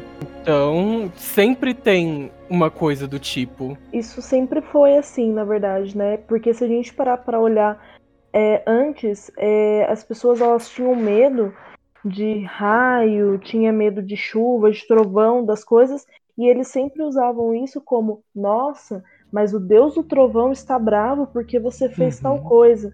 O Deus do raio está bravo porque você fez tal coisa. Você não pode fazer isso, você não pode contestar isso. Então, é, sempre foi isso, né? Desde muito antes, eles já usavam isso, porque já que era desconhecido, eles não sabiam de onde vinha. Então, eles usavam isso para poder colocar medo na população, para colocar medo nas pessoas. Sempre foi assim mesmo. Eu acho que você usou a palavra, a palavra certa aí, que é o desconhecido. Tudo vai girar em torno do desconhecido, porque, como a gente falou mais cedo, é o desconhecido que realmente pode causar um medo na pessoa. Eu acho que hoje em dia, quem é muito bom nesse negócio do desconhecido, de usar é, o desconhecido nos filmes, é o Robert Eggers, né? Tanto em A Bruxa quanto no Farol. É isso, tipo, principalmente no Farol. O Farol é justamente isso, tipo, não mexa com o desconhecido porque você vai ficar na loucura, assim. Eu gosto muito disso, sabe? Nele. Acho que ele traz muito desse terror clássico que é assim, o que já foi estabelecido, mas de uma forma tão inovadora e tão legal que, enfim, todos os filmes dele são maravilhosos. Maravilhosos. Para mim parece Doujin Xiaoe, é, de terror erótico. É, tipo, não sabe se os dois se amam, né? A ponto de dar um beijinho, ou sei lá. Ninguém sabe o que tá acontecendo naquela parte. é. Muito comum em mangá, o Eroguro, né? Tem, inclusive, tem a publicação aqui no Brasil da Conrad de, de alguns contos de Eroguro, acho que é do Suihiro Maru. Suihiro. Coisinha, gente. Suihiro Maru, é esse o nome dele mesmo. Ele tem vários contos Eroguro que foram publicados aqui no Brasil. O que, que vocês acham de histórias de terror que envolvem essa parte? Eu, eu tenho um certo pavor, elas me assustam às vezes mais do que a, as histórias de terror normal, porque muitas vezes elas envolvem rape e órgãos assim das pessoas, essas coisas, sangue. Eu não sei se todo mundo aqui tá ouvindo, que é o, o Entropia, né? O Entropia não é tão voltado para anime mangá como o Jinsei Cash, mas o Eroguro é justamente a junção do erótico com o gore, que é o, o guru vem do gore, que é mesmo aquela sangue, tripa, mutilação, coisas que causam muito incômodo, coisas mais escatológicas. Tem, tem até é, exatamente, tem até escatologia. Vai brincar com esse negócio do corpo humano e o erótico e o horror. Eu é, gosto eu muito, muito de. assustador. Eu gosto muito de Eroguro porque eu, eu sou estudante de humanos, né? Então é, eu passei minha faculdade estudando tripas e órgãos e essas coisas. Então, eu acho muito. eu acho muito interessante ver é, este o contato desse parte da minha vida, desse mundo, com a outra parte da vida que refere à sexualidade, essas coisas e a junção dos dois. Nem sempre é algo prazeroso de se ver, né? Porque, como a Lu falou, é, às vezes envolve mutilação, às vezes envolvem órgãos saindo, sangue, tripas, coração. Mas. É, é eu, eu, eu gosto. A única coisa que me lembra um pouco disso, que eu acho que eu já consumi, é o, o conto do Junji Ito, que é Dissecação Chan, que foi traduzido aqui no Fragmentos do Horror. Vocês já leram esse conto? que, que ela é uma mulher que quer ser dissecada viva. É muito louco esse conto, gente. Eu fiquei horrorizada. Mas eu amo. Tem uma coisa que, tal, tipo assim, talvez você consiga associar de certa forma com o Eroguro.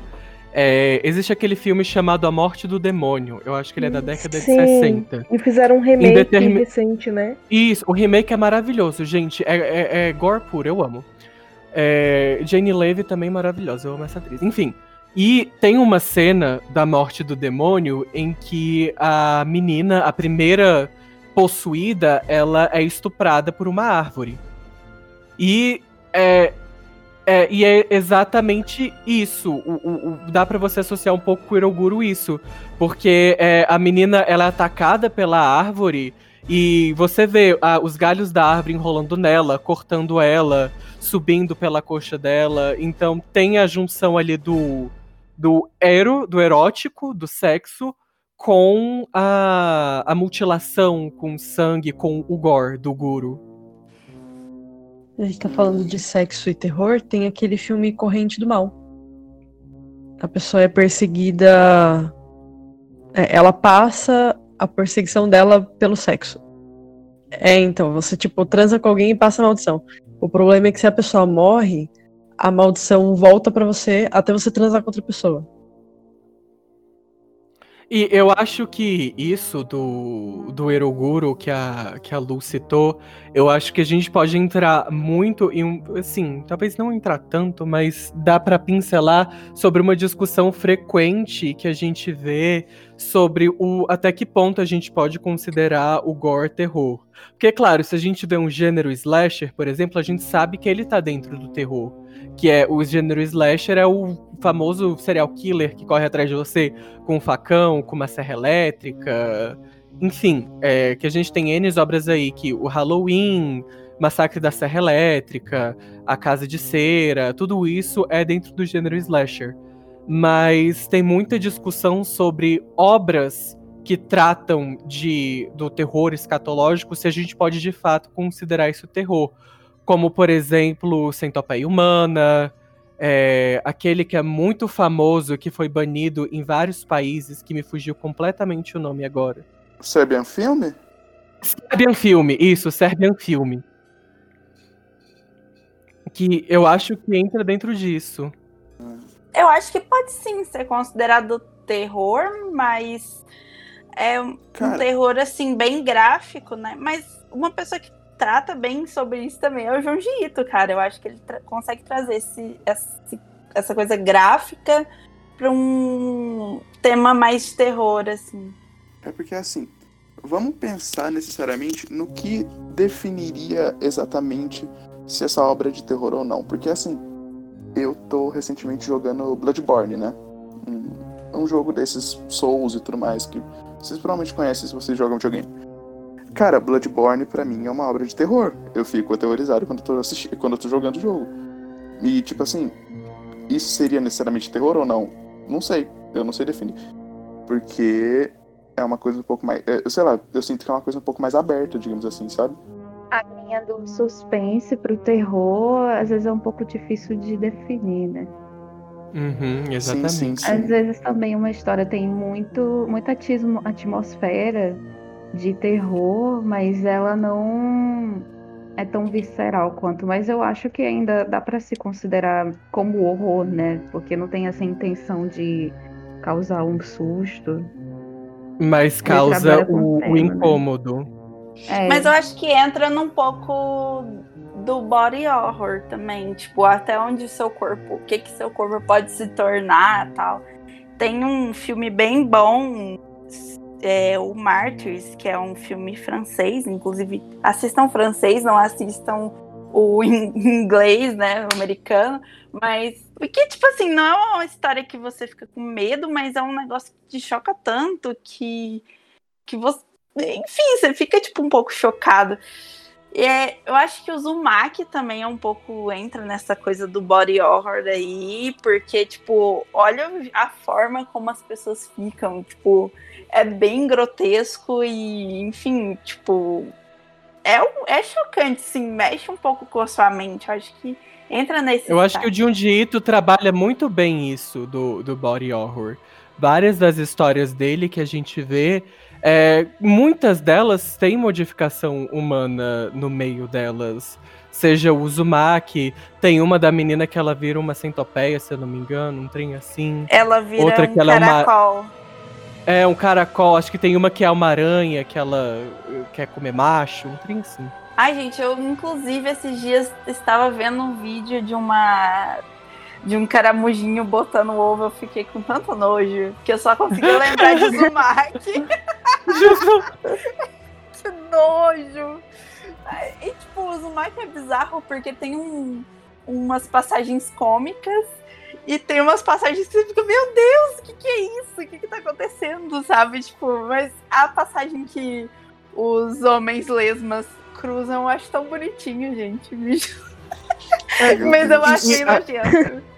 A gente tá falando aqui de, de Uzumaki, de Junji Ito, e eu acho que a literatura japonesa, principalmente o mangá, ele. é, eu, eu sou suspeito pra falar porque eu gosto muito do terror japonês.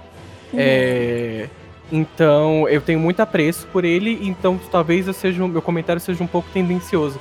Mas eu acho que ele sempre consegue é, casar bem o contemporâneo com o clássico do, do, do terror, porque o, o precursor do terror, entre aspas, era justamente histórias voltadas para o folclore, voltado para a divindade, para o medo de Deus e etc.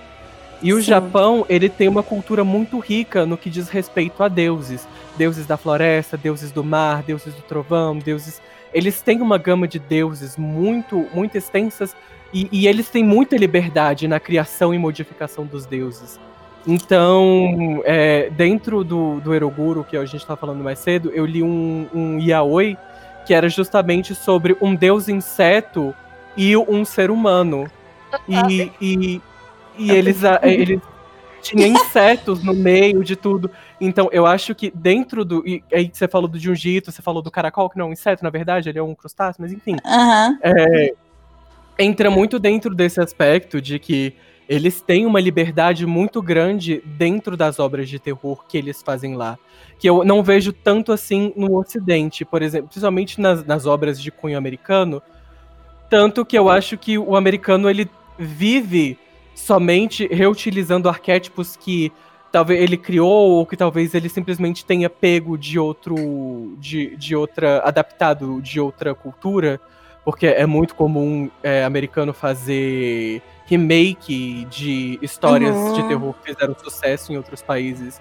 Então, se você for ver bem o, o que o terror americano traz, por exemplo, que é sempre ah, Exorcista fez sucesso, Exorcismo de Emily Rose, Exorcismo de não sei o que, o Anticristo, o filho do Anticristo, o neto do Anticristo, e vai saindo os trem assim.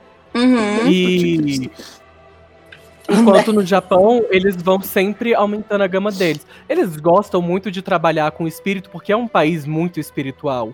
É um país onde é, é muito rico a história e a cultura em torno de espíritos, né? Os, as ayakashis que eles falam. E claro que é uma coisa muito relevante, mas eu acho que eles têm uma gama muito grande e eles conseguem trabalhar muito bem com o que eles têm. E é uma coisa que eu sinto falta no, no ocidental. Outra coisa que eu gosto é que eles não têm medo de explorar o gore, né? Essa parte Sim. nojenta. Parece que eles não têm muito limite pra isso.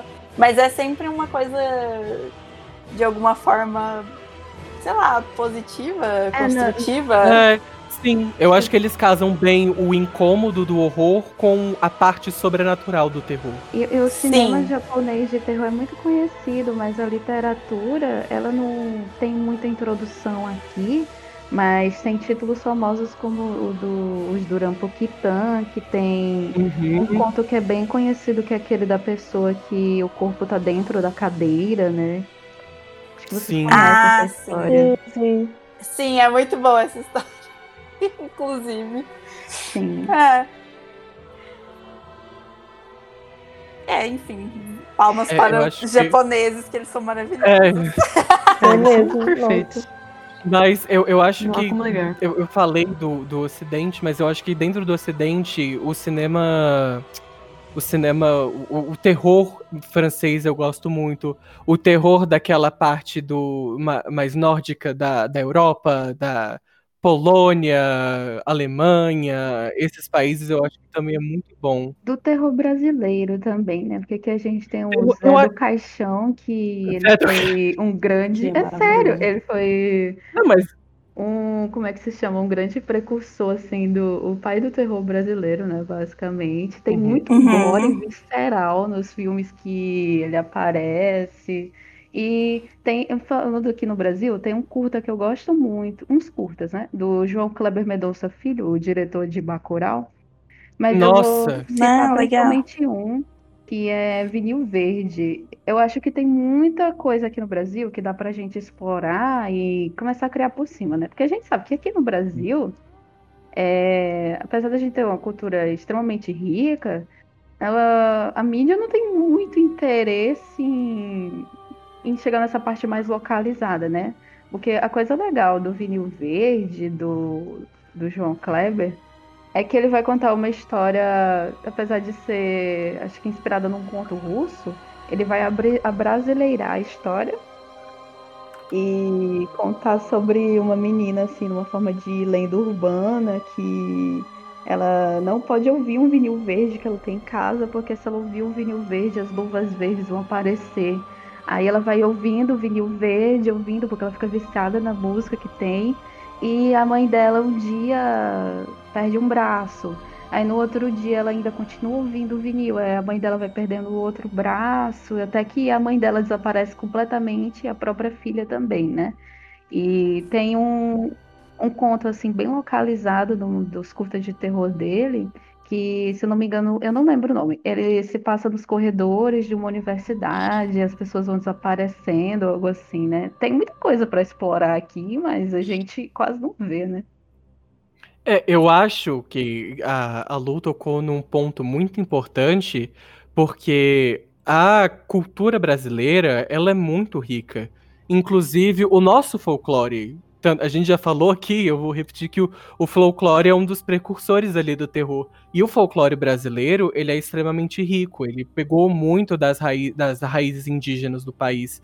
Então, e se você for pensar, as histórias são de fato. Não são histórias tranquilas. É, o, a Yara que cantava e atraía os homens para o mar, o lobisomem que era criança que não foi batizada, o sétimo filho, o boto cor-de-rosa que virava homem, levava mula sem cabeça, o.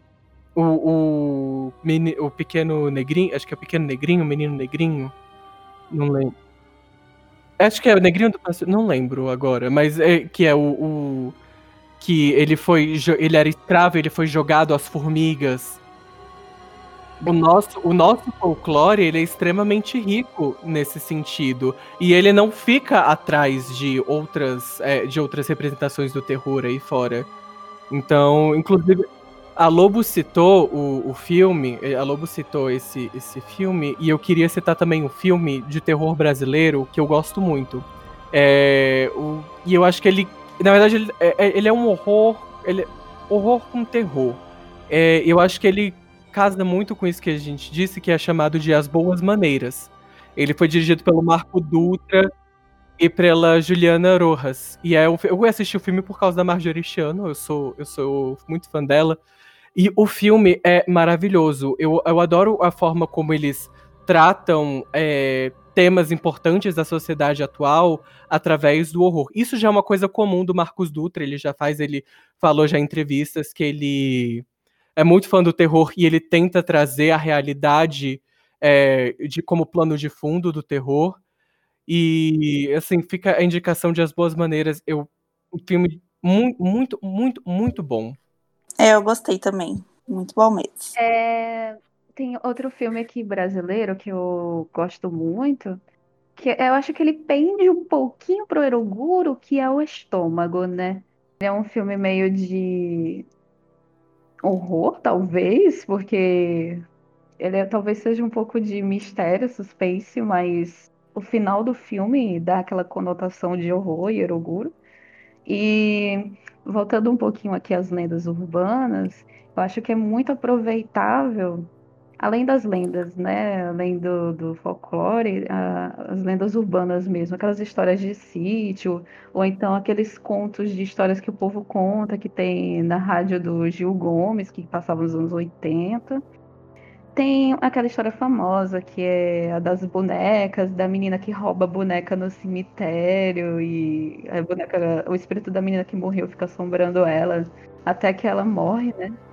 Tem, tem a história do, do, dos bonecos amaldiçoados brasileiros, do vinil da Xuxa, que é maravilhoso. Da Xuxa e do Fofão. É, do Fofão mas... tem. Qual que tinha é... na barriga? A minha mãe tem uma boneca da Xuxa até hoje.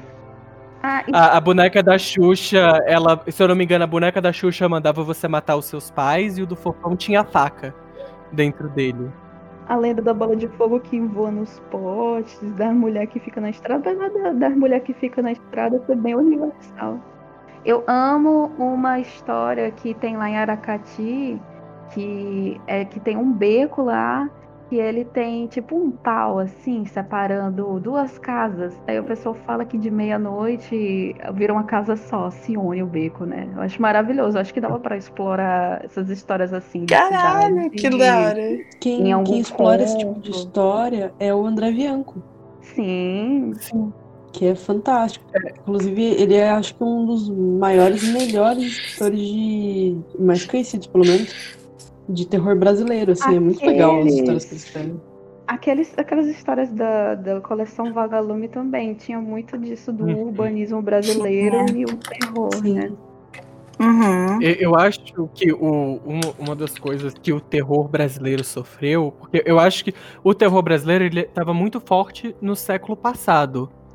É, inclusive, essas coisas da, da década de 80, década de 90 foi recheada de boneca da Xuxa assombrada, faca dentro do fofão, Globo, é, Xuxa que fez pacto com o diabo, a Globo que você deixar a, sua, a, a TV ligada na Globo, você tá deixando demônio, o espírito entrar dentro da sua casa. Só que, se vocês forem ver, a partir do, do, do início do século XXI, a partir dos anos 2000, meio que o terror ele foi é, perdendo aquela conotação de terror, a gente começou, começou a virar uma coisa do. É, é, da, da, rotina das pessoas. Ah, vamos lançar a lenda urbana do Gugu. Vamos fazer não sei o que do Domingão do Faustão e não sei o que.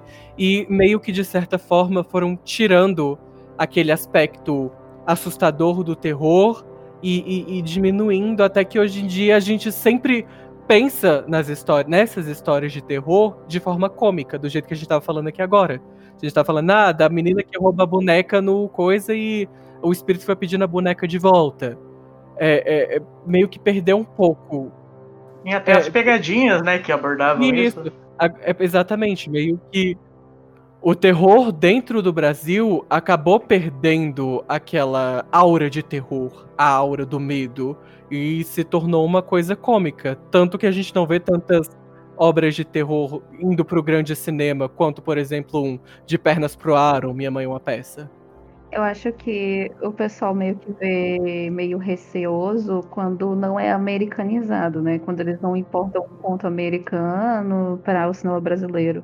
Hoje em dia, quando lança um filme de folclore brasileiro ou de terror brasileiro, não tem tanta repercussão, né?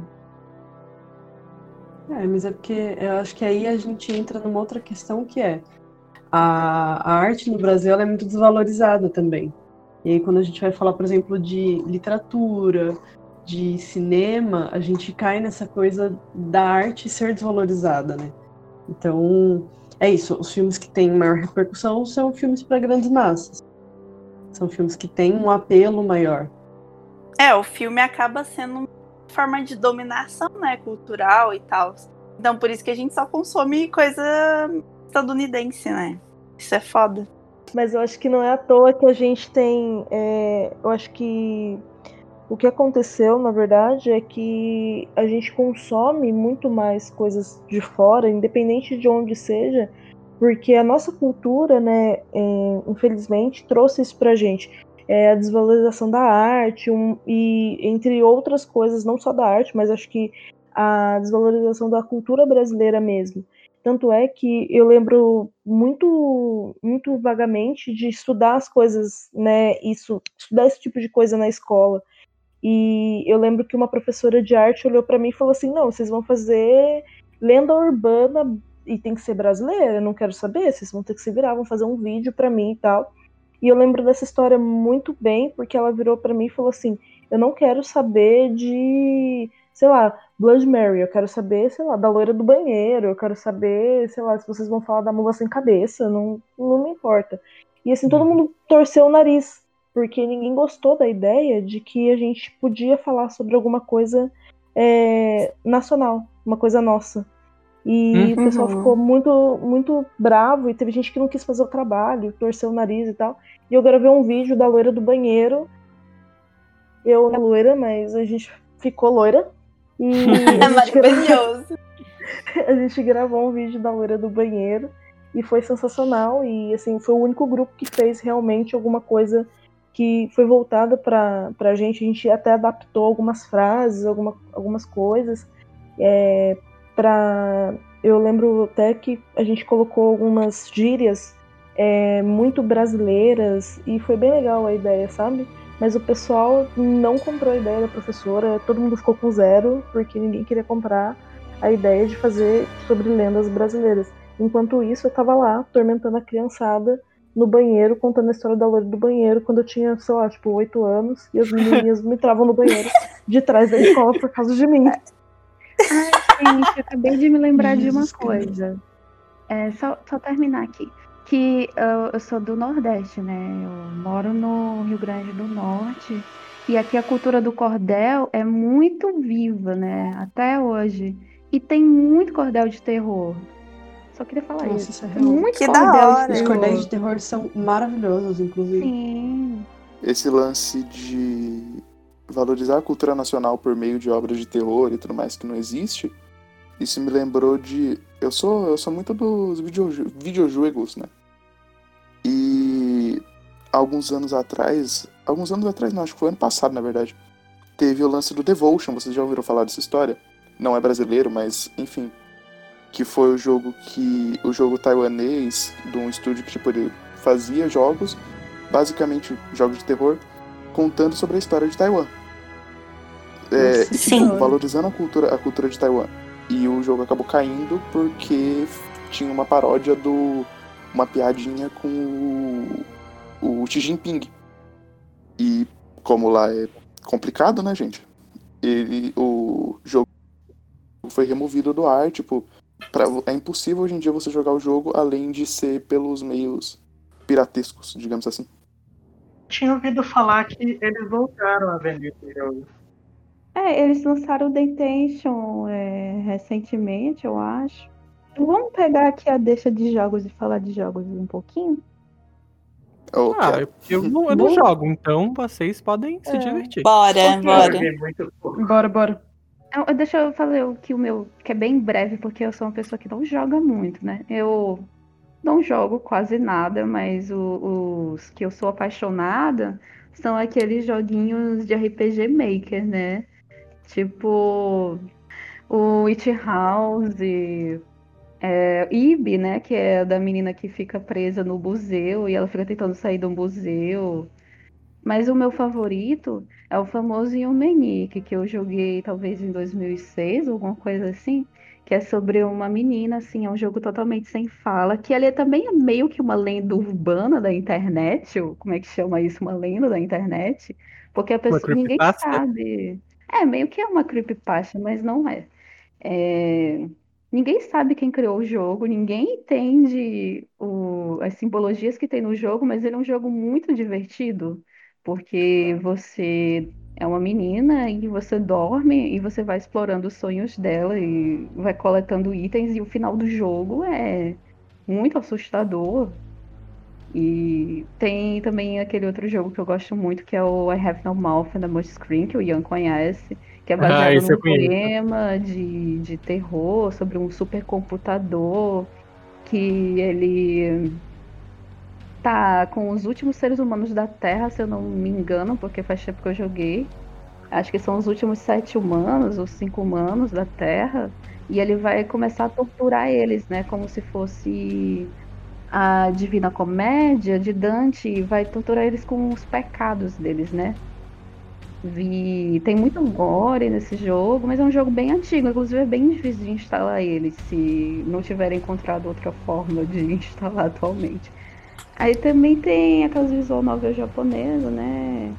Tipo aquela que tem muito gore, que eu esqueci o nome, mas a que eu mais gosto atualmente é a Animamundi, que é um, uma visual novel boys love, né? De relacionamentos entre homens gays, alguma coisa assim. É, que é uma história sobre um, um homem que é um alquimista e ele acaba perdendo a irmã, porque um demônio, não. O pessoal acha que a irmã dele é uma bruxa. E aí eles matam a irmã dele e fica só a cabeça dele, dela, né? Aí ele faz um pacto com o Mephisto e ela consegue sobreviver só com a cabeça. E seu objetivo no jogo é formar um corpo para que ela possa viver, né? Tem muito gore, tem muita referência à Divina Comédia também. E o comentário que se faz sobre esse jogo é que ele é bem embasado nessa parte magística. Aí você tem que fazer uns estudos dentro do jogo, combinações químicas. É bem divertido, mas é bastante gore. Eu acho que jogos hoje são tipo. é, a mídia de expressão. A mídia de videogame que eu. A mídia de terror que eu mais acompanho. Porque acho que o jogo talvez ele seja, digamos assim, talvez até o mais fácil, mas o que ma- o gênero, de- o tipo de terror que mais me pega, digamos assim. Porque quando você tá vendo um filme de terror, você tá se colocando na, na pele daquele personagem, no sentido de que você tá acompanhando a história dele pelos olhos dele e tudo mais. No jogo você tá literalmente sendo aquele personagem. E assim, ah, a gente tem tido muitos jogos de terror realmente incríveis e maravilhosos ultimamente. Teve o geralmente a primeira pessoa, inclusive, que é uma coisa muito interessante até para VR. VR hoje em dia é uma das grandes expressões, até porque você tá no VR ainda mais, você é literalmente o personagem. E tipo assim, é, hoje esses, esses dias eu tava jogando o caramba, o Amnesia que eu comprei no comprei na Steam e cara, é, é simplesmente maravilhoso, sabe? Tipo, eu não vou spoiler muito, não vou falar muito sobre, mas, cara, é uma, é uma experiência muito boa. Eu acho que talvez videogame seja a minha mídia de expressão pra terror favorita, sabe? Eu acho que a gente não pode falar de jogo de terror sem falar de Silent Hill, né? É é muito engraçada a forma como eles traduziram o jogo pro cinema, porque o, o personagem principal de Silent Hill é um homem, né? E aí, na hora de trazer isso pro cinema, o personagem principal virou uma mulher. Vocês sabem, vocês sabem por que que isso aconteceu? Não, Não sei se alguém porque Porque eles acharam que seria muito pouco plausível que um homem passasse por tudo aquilo pela dentro da história. LOL. Eles acharam que seria mais plausível que uma mulher fosse mãe. Ah, Nossa. meu Deus. Isso lá no trailer. É, É pouco, é pouco plausível o, o, o pai ir atrás da filha pra salvar ela. Entendi. exato, é, foi essa a desculpa. E é muito curioso a gente pensar atra- a- a- como o papel do feminino nos filmes de terror é muito interessante, né? Vai engatar um Midsommar aí, Laura? A gente pode engatar o Midsommar se você quiser. Bora engatar um Midsommar. Mas antes de falar, antes de a gente falar de Midsommar, Eu topo falar de Midsommar.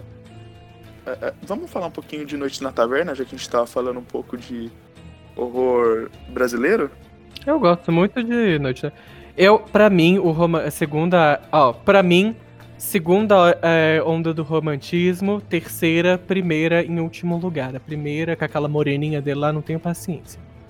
Mas. Nossa senhora, não, não, não aguento moreninha, não. Mas Noite da Taverna, eu. Nossa. hum, minha- eu me achei muito culto lá naquilo.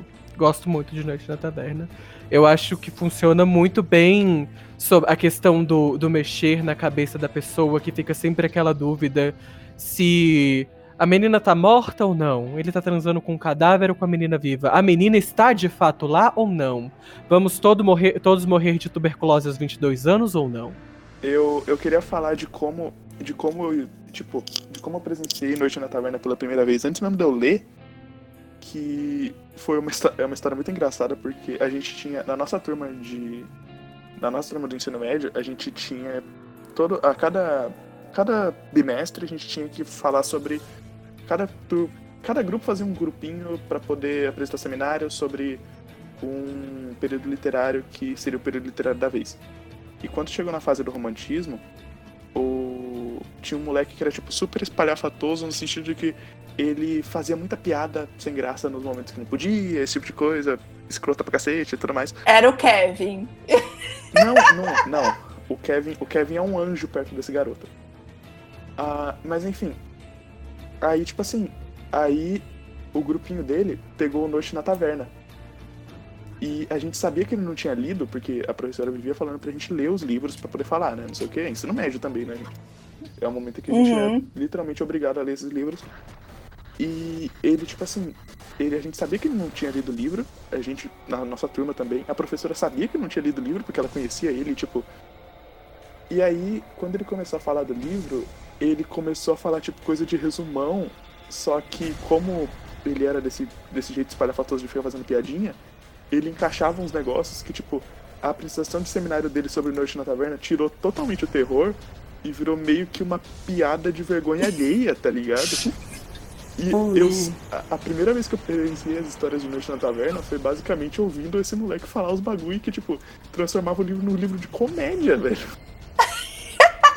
Nossa senhora. Era o Kevin, claramente.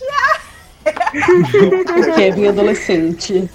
É, é, não só, né, você citou a Noite na Taverna, o, o período ultrarromântico, que é a segunda fase do romantismo, ele é muito caracterizado sobre isso, sobre o sombrio, sobre o, o gótico, sobre a, é, uma romantização da tristeza. E, de fato, o sonho dos escritores daquela época era morrer de tuberculose. Porque isso que era o romântico, isso que era o bonito. Não foi uma piada que Ai, que quis. lindo. Isso, aconte isso aconteceu de fato. Mas não só isso, é, eu acho que não fica preso só ao romantismo. Ra- é, Gente, eu, eu esqueci. do- O cara que escreveu Dom Casmurro, pelo amor de Deus, eu preciso de Ginkgo Biloba, porque eu não Machado de nada. Assis. Machado de Assis. Machadão. Machado de Assis é conhecido pelo Dom Casmurro. Só que Mach- Machado de Assis era um grande contista. Então ele, ele escrevia muitos contos.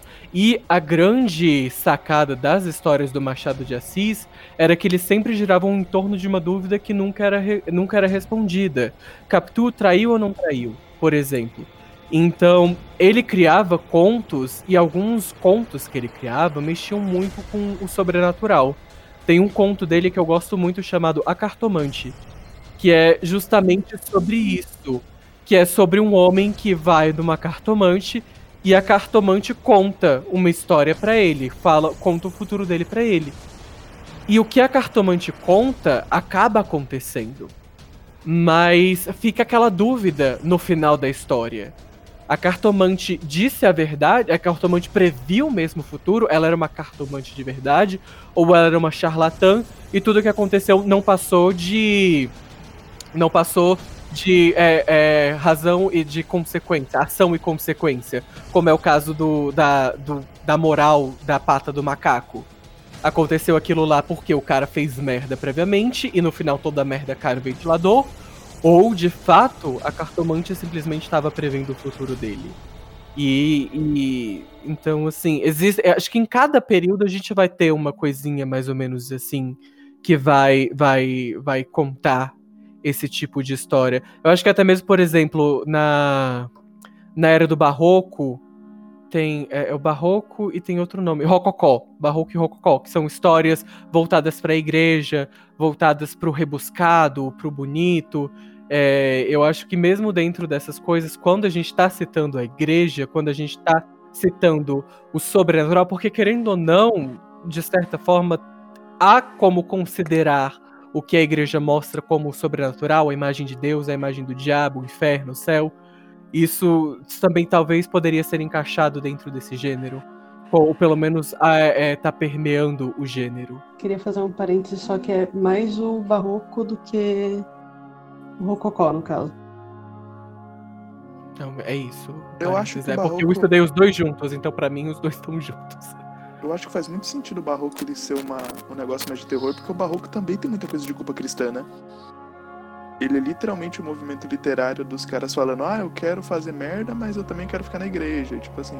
Exatamente. É tipo, eu não posso fazer merda porque eu tenho que construir minha casinha no céu, né? Mais um tijolinho no céu. É, ou era no sábado na vida boêmia e no domingo no. Indo lá pro culto e, e contando os pecados pro padre, pro padre mandar você rezar umas Ave Maria. Tanto que tem. Tanto que tem aquele lance da dualidade do Gregório de Matos com. Caramba, qual é o nome do outro cara? Era o Gregório de Matos, que era o que basicamente escrevia um. Escrevia as O coisas Boca do mais Inferno. cabulosas e o. Ah, é, o Boca do Boca Inferno. E o outro que era. Caramba, qual era o outro cara?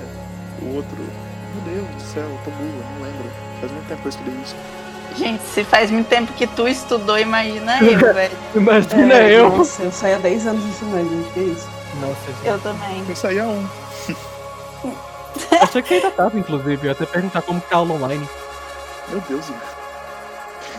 Ian, eu era pra eu ter começado a faculdade há dois meses atrás. Pobre Matos. Coronavírus, mas acho que ele, veio- acho que ele veio numa Aproveite época um pouco mais da sua você. liberdade.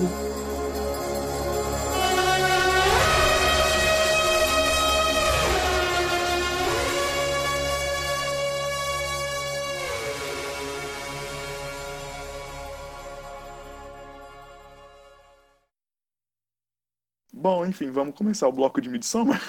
É porque, assim, gente, pra quem, pra quem tá ouvindo o cast, pra quem tá ouvindo o cast, o filme que a gente mais falou, tipo, a gente passou muito tempo, desde que eu entrei, até antes, é, desde que eu conheci vocês, a gente tá falando de Midsommar, basicamente, pelo menos uma vez pela semana, a gente cita Midsommar no, nas conversas, porque Midsommar, ele é um filme basicamente de redescobrimento, ele é um filme super complexo e, tipo, de uma menina basicamente encontrando, digamos assim, seu lugar no mundo no meio de uma história de terror, tá ligado? E... Acho que é mais de passagem pelo luto, né? Tipo, quando ela encontra É, o lugar dela, ela passou pelo luto. Eu acho que não só isso, mas também eu, eu acho que o terror do Midsommar, é, esse, esse é o meu statement. Ah, o terror do Midsommar mora no, nessa coisa do desconhecido. É, o, o terror do Midsommar ele é construído com base em cima daquela sociedade que você não consegue entender. Uhum. É, tipo, aquela, aqueles filmes ali para aquelas pessoas é super comum, mas para quem tá de fora e chegou ali é muito horrível. Enfim, É, né? um choque Tipo, cultural, né? eu acho que é muito como a gente encarar a morte também, né? Tipo, o Ocidente a gente encara. Tá, lá é Ocidente também, né? Mas assim, mais pra cá a gente encarar a morte sempre com um olhar muito muito negativo, né? Muito pesaroso e tal. E lá não, tipo, nessas culturas nórdicas, morrer é um rito de passagem pra uma outra vida, né? Tipo, uma vida melhor, mas não sei porque aqui também a gente tem essa noção de que quando a gente morrer, a gente pode ir pro céu, mas acho que essa coisa de pode ir pro céu ou pode ir pro inferno também causa uma certa repulsa de morrer. Não sei, o que, que vocês acham? É porque, assim, ah, eu acho que a grande, a grande coisa da humanidade é o lance de, me- de medo da morte, né? E, tipo, a gente tem, a gente tem isso, e isso, inclusive, é uma das grandes, é uma das, uma das grandes temáticas de horror que a gente tem hoje em dia. E o fato de Midsommar, ele, ele, ele tá falando sobre luto e tá falando sobre como essa menina, ela tá lidando com a morte e como as outras pessoas, as pessoas daquele lugar lidam com a morte, é meio que uma diferença de abordagem, digamos assim, né? E, tipo, no final, ela se sente mais confortável ali porque ela encontrou pessoas, ela, digamos assim, encontrou pessoas que meio que não importava isso, digamos. É algo que eu, ela- pelo menos é uma coisa que eu tirei do filme, pelo menos no final. Eu acho que a gente pode dizer que esse medo da morte ele vem muito atrelado à culpa cristã. O medo da morte ele vem junto com a possibilidade de você ir para o inferno. Então, em culturas que não são as ocidentalizadas católicas apostólicas, ou católicas de modo geral, isso incluindo o protestantismo e tudo mais, é, esse medo da morte ele vem muito atrelado a essa coisa do, do julgamento divino, do medo de ir pro inferno, mesmo que você tenha sido uma pessoa muito boa. Então, por exemplo, a forma como os japoneses, por exemplo, encaram a morte é completamente diferente. E isso também acontece em algum grau nessas sociedades é, que têm origem nórdica, né? Uhum. É, porque lá, se você tem uma morte honrada, você vai pra Valhalla e aí, tipo, acho que o medo deles, na verdade, é é morrer de pacífica, né? É aquela fala do Gandalf de a morte é apenas um caminho que todos nós devemos tomar. Eu não gosto desse filme. Acho uau. Boa tarde. Vamos banir, peraí, como, como é que bane? Aí eu não vi, Como é que gente. tira não ela posso da chamada? nada. Eu nunca assisti esse filme porque me falaram que ele era na pegada de hereditário e eu achei hereditário meio chato. É, eu achei hereditário meio chato. Eu, eu prefiro Hereditário a Midsommar. E olha que eu gosto bem pouco de Hereditário. eu gosto de algumas coisas. Mas é que eu não gosto. Assim, eu acho muito datado é, esse assunto de estranheza por religião, estranheza por culto. Não sei assim. Sei lá, será que eu tô velha? É, é porque eu acho que era muito comum nos anos 80, né? Filme que fala sobre culto, essas coisas. De pessoas que não estão dentro daquela cultura. É. Aí acho que hoje em dia não, não, não tem tanta graça esse assunto. Às vezes é até difícil lidar, né, com esse assunto, porque ele pode sair meio pela culatra, né? É porque o culto em si, ele era famoso naquela época. E eu acho que você criar um horror em cima do culto na década de 80 e na década de 90 era de certa forma plausível, porque muita gente se embasou no culto do, do cara que matou a Sharon Tate, que eu esqueci o nome dele. Charles Manson. Charles Manson. Então, é, existia um medo do culto, porque era, virou uma coisa real. Então, existe um, um- um filme de terror chamado A Vila, que pega um pouco disso do culto, e- mas que eu acho que eles funcionaram o culto a- de certa forma. Bom, eu acho o filme meio furado. Eu acho que não teve uma explicação boa do jeito que eles concluíram tudo, mas de certa forma eles pegam isso, que é justamente é, uma sociedade que é uma pequena vila que a gente assistindo o filme, eu vou dar o grande spoiler do filme aqui, se você não quer ouvir, tampe os ouvidos. Nossa, mas é velho demais esse filme Não sei, spoiler. vai que. O plot do. É, é porque o que, que acontece? O filme do o filme da vila é justamente uma pequena vila que é atormentada por monstros. É, esses monstros usam a cor vermelha, que é a cor, uma cor ruim, uma cor com uma conotação ruim. E a, a vila é atacada por monstros e etc. E numa desses ataques, um jovem da vila que ele é, ele é atacado e machucado. E ninguém da vila quer salvar o monstro. Ninguém, ninguém da vila quer salvar o garoto. Porque é um garoto problemático, é um garoto que ele tem. É, é uma pessoa com deficiência, etc. E a única amiga dele é uma menina cega. E ela se dispõe a sair da vila pra ir atrás de um médico pra ele. E o povo deixa porque ela é cega. E aí ela tem que atravessar uma grande floresta pra poder chegar lá. E a vila, ela tem um ar muito medieval. A gente acha que é uma história de época. Só que o grande plot twist da vila é o quê? Quando a menina atravessa a floresta, a gente descobre que a gente tá no tempo moderno. E que a vila é uma sociedade fechada, é um culto fechado, que só os anciões da vila sabem daquilo, e que os monstros, na verdade, são esses próprio, próprios anciões fantasiados. E eles, a partir do medo, faziam um controle de rebanho nos moradores da vila. Porque a vila era o único lugar seguro, você não podia adentrar a floresta. Tanto que quando a, a menina cega foi atravessar a vila, foi atravessar a floresta, e os coisas atacaram ela, a gente teve a grande revelação quando ela matou um desses monstros. Só que ela não sabe porque ela era cega. E foi por isso que eles deixaram ela sair. Eu discordo que é datado real, porque, tipo, hoje nos Estados Unidos existem tanto, tipo, são considerados células terroristas, os cultos que existem lá até hoje, sabe? Então acho que esse medo do culto e de sociedades super secretas que têm a sua própria a sua própria forma de se organizar, eu acho que acontece até hoje, entendeu? Tem vários líderes carismáticos é, sempre existem pessoas dispostas a, a se submeter a esses líderes carismáticos. Eu não acho que é uma coisa datada na real.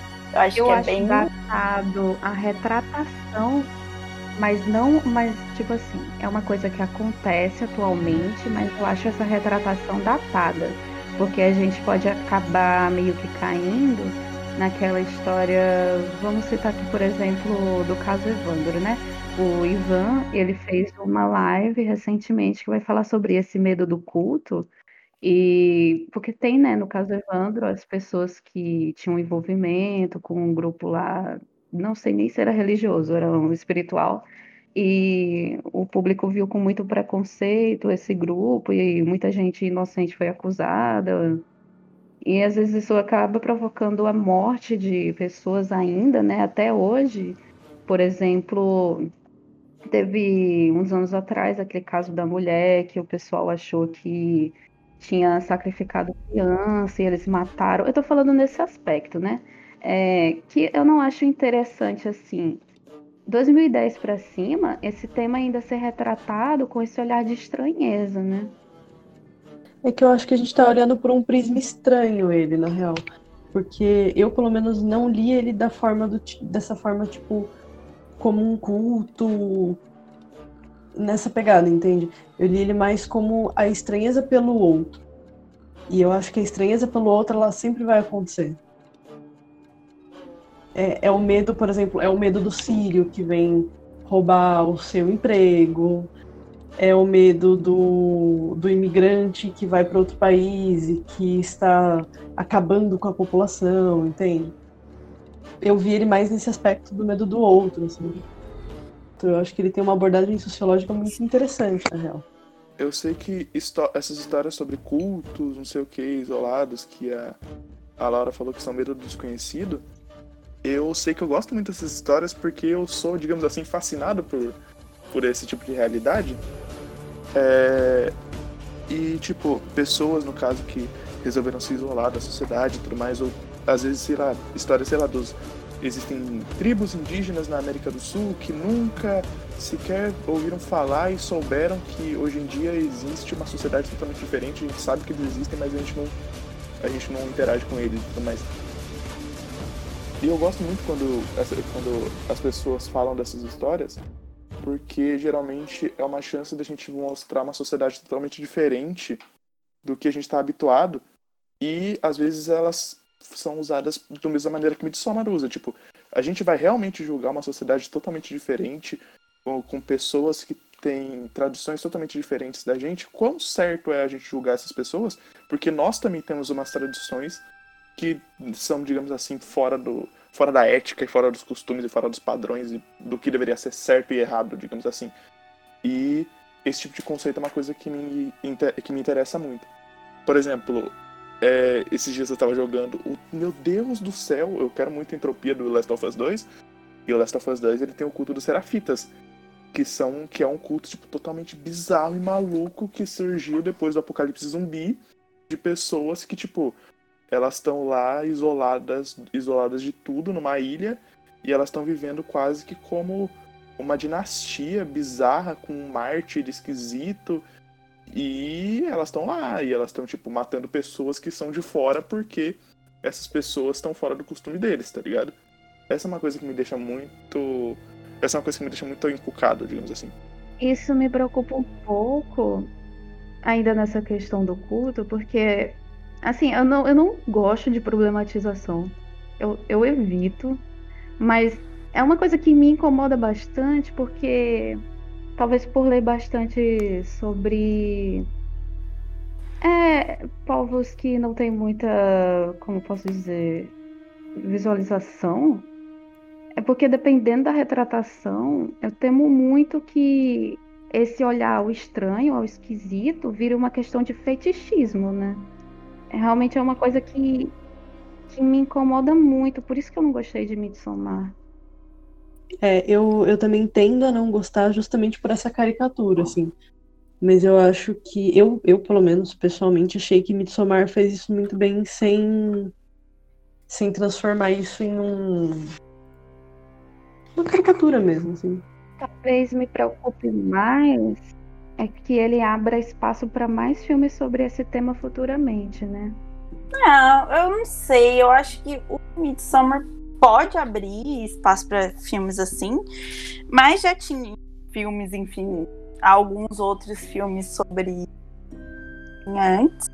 Só que eu acho que no caso do Midsommar, o que eu gosto são as que, os outros temas que estão atrás da, da questão do culto e, e, os temas que, que a gente pode extrair daquilo tudo ali, entendeu? Tipo, ela, ela vivia num, num grupo de pessoas ali que nunca tiveram nenhum acolhimento por ela, nunca preocuparam com ela de verdade, ela perdeu toda a família dela, né? E que por si só já é um acontecimento terrível, mas e aquelas pessoas que se dizem maravilhosas e, e super, vamos dizer, super para frente, que estudam outras culturas com esse grau aí de fetichismo, disse, uh, não tiveram a mesma sensibilidade e o senso de comunidade e da dor do outro aquelas pessoas que uh, são retratadas de certa forma ah, horríveis, mas elas elas têm esse senso de comunidade muito forte, né? Apesar de elas matarem as pessoas, têm esse senso de comunidade e, e respeitam a dor do outro, né? Tem várias passagens do filme que mostra isso, todos sentindo a mesma dor da da principal, né? Da Dani, e eu acho isso legal, sabe? Tipo, mostrar que mesmo que pode ser grotesco para nós, pode ter essa beleza dentro, sabe? E é isso que eu gosto do filme, basicamente. É isso que me pega no filme também. É essa é quase uma crítica à sociedade moderna, né? Se a gente for parar pra pensar de alguma forma. Uhum. E falando em cultos e jogos e tudo isso, eu vou falar de duas séries que são. Uma é, não é uma série muito boa, não tenho muito orgulho de ter assistido, porque ela começou bem, mas depois não. Que é Riverdale, que eles têm uma. Eles têm um, um. Tipo um culto, né? Eles jogam um jogo de RPG, eles inventam uma história muito aleatória e todo mundo começa a jogar. E eles usam tipo um veneno no final do jogo, tipo uma missão final do jogo. Tem uma uhum. princesa e o caramba e eles usam um, um veneno que você toma o veneno ou você toma um outro suco lá e fica tudo bem e você morre no final. E tipo, eles usam aquilo para dar medo em pessoas que são doentes é, doentes dentro de um manicômio e tal, que as pessoas ficam internadas. É bem bizarro, assim. Eu falei, nossa, que isso no meio da série, que coisa aleatória. Eu tava esperando. Tava esperando descobrir, sei lá, um, um, um, assassinato e eu tô descobrindo um jogo de RPG aleatório na floresta. Então, assim, foi bem bizarro, assim, a, a minha experiência com, né, com isso. E a gente fala que é, é estranho, e realmente foi muito estranho, porque as pessoas é, elas se introduziram no jogo como se o jogo fosse a vida delas. Então é bem assim, é, virou um culto, né, para eles. Eles cultuavam um deus que tinha um chifre, uns negócios muito loucos lá. Eu falei, nossa gente, que aleatório. E citando outra série, série que na verdade essa série tem um livro, né, que é The Handmaid's Tale, que fala também sobre isso, né, bastante. Eles usam essa essa parte de cultuação muito grande Inclusive, eles colocam a, a Aya né, num culto muito horrível, que é falar para poder conceber o, o filho do, dos senhores deles lá. E é muito horrível, de verdade, porque eles cultuam de uma forma muito bizarra. E eu até ganhei o livro de presente.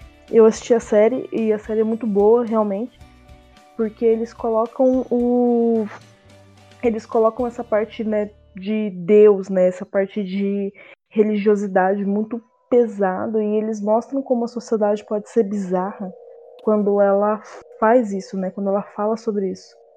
E eles distorcem a Bíblia completamente, né? Demais, porque é, isso a gente vê de qualquer forma quando a gente vê fanatismo religioso, né?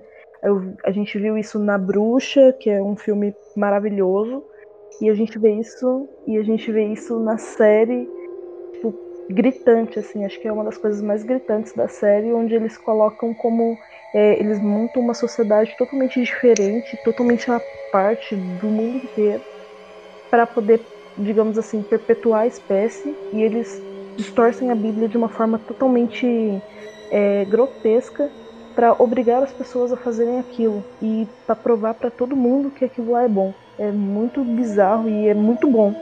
É, se ah. for uma recomendação, eu, eu recomendo real, assim, fortemente. Principalmente a primeira temporada da, da série. Não é terror, mas trazendo essa mesma coisa que a, que a Laura falou, né? Sobre pessoas que cultuam errado. O cristianismo, de alguma forma, é, cultua errado, eu não sei. Vou, vou citar em todas as minhas conversas agora a louca do Sagrado Coração ver, tipo, leiam, né? Mas se você tiver mais de 18 anos, então mato, pode ler. Mas aí é engraçado, né? não é tão nesse lado grotesco aí. Essa fica a dica.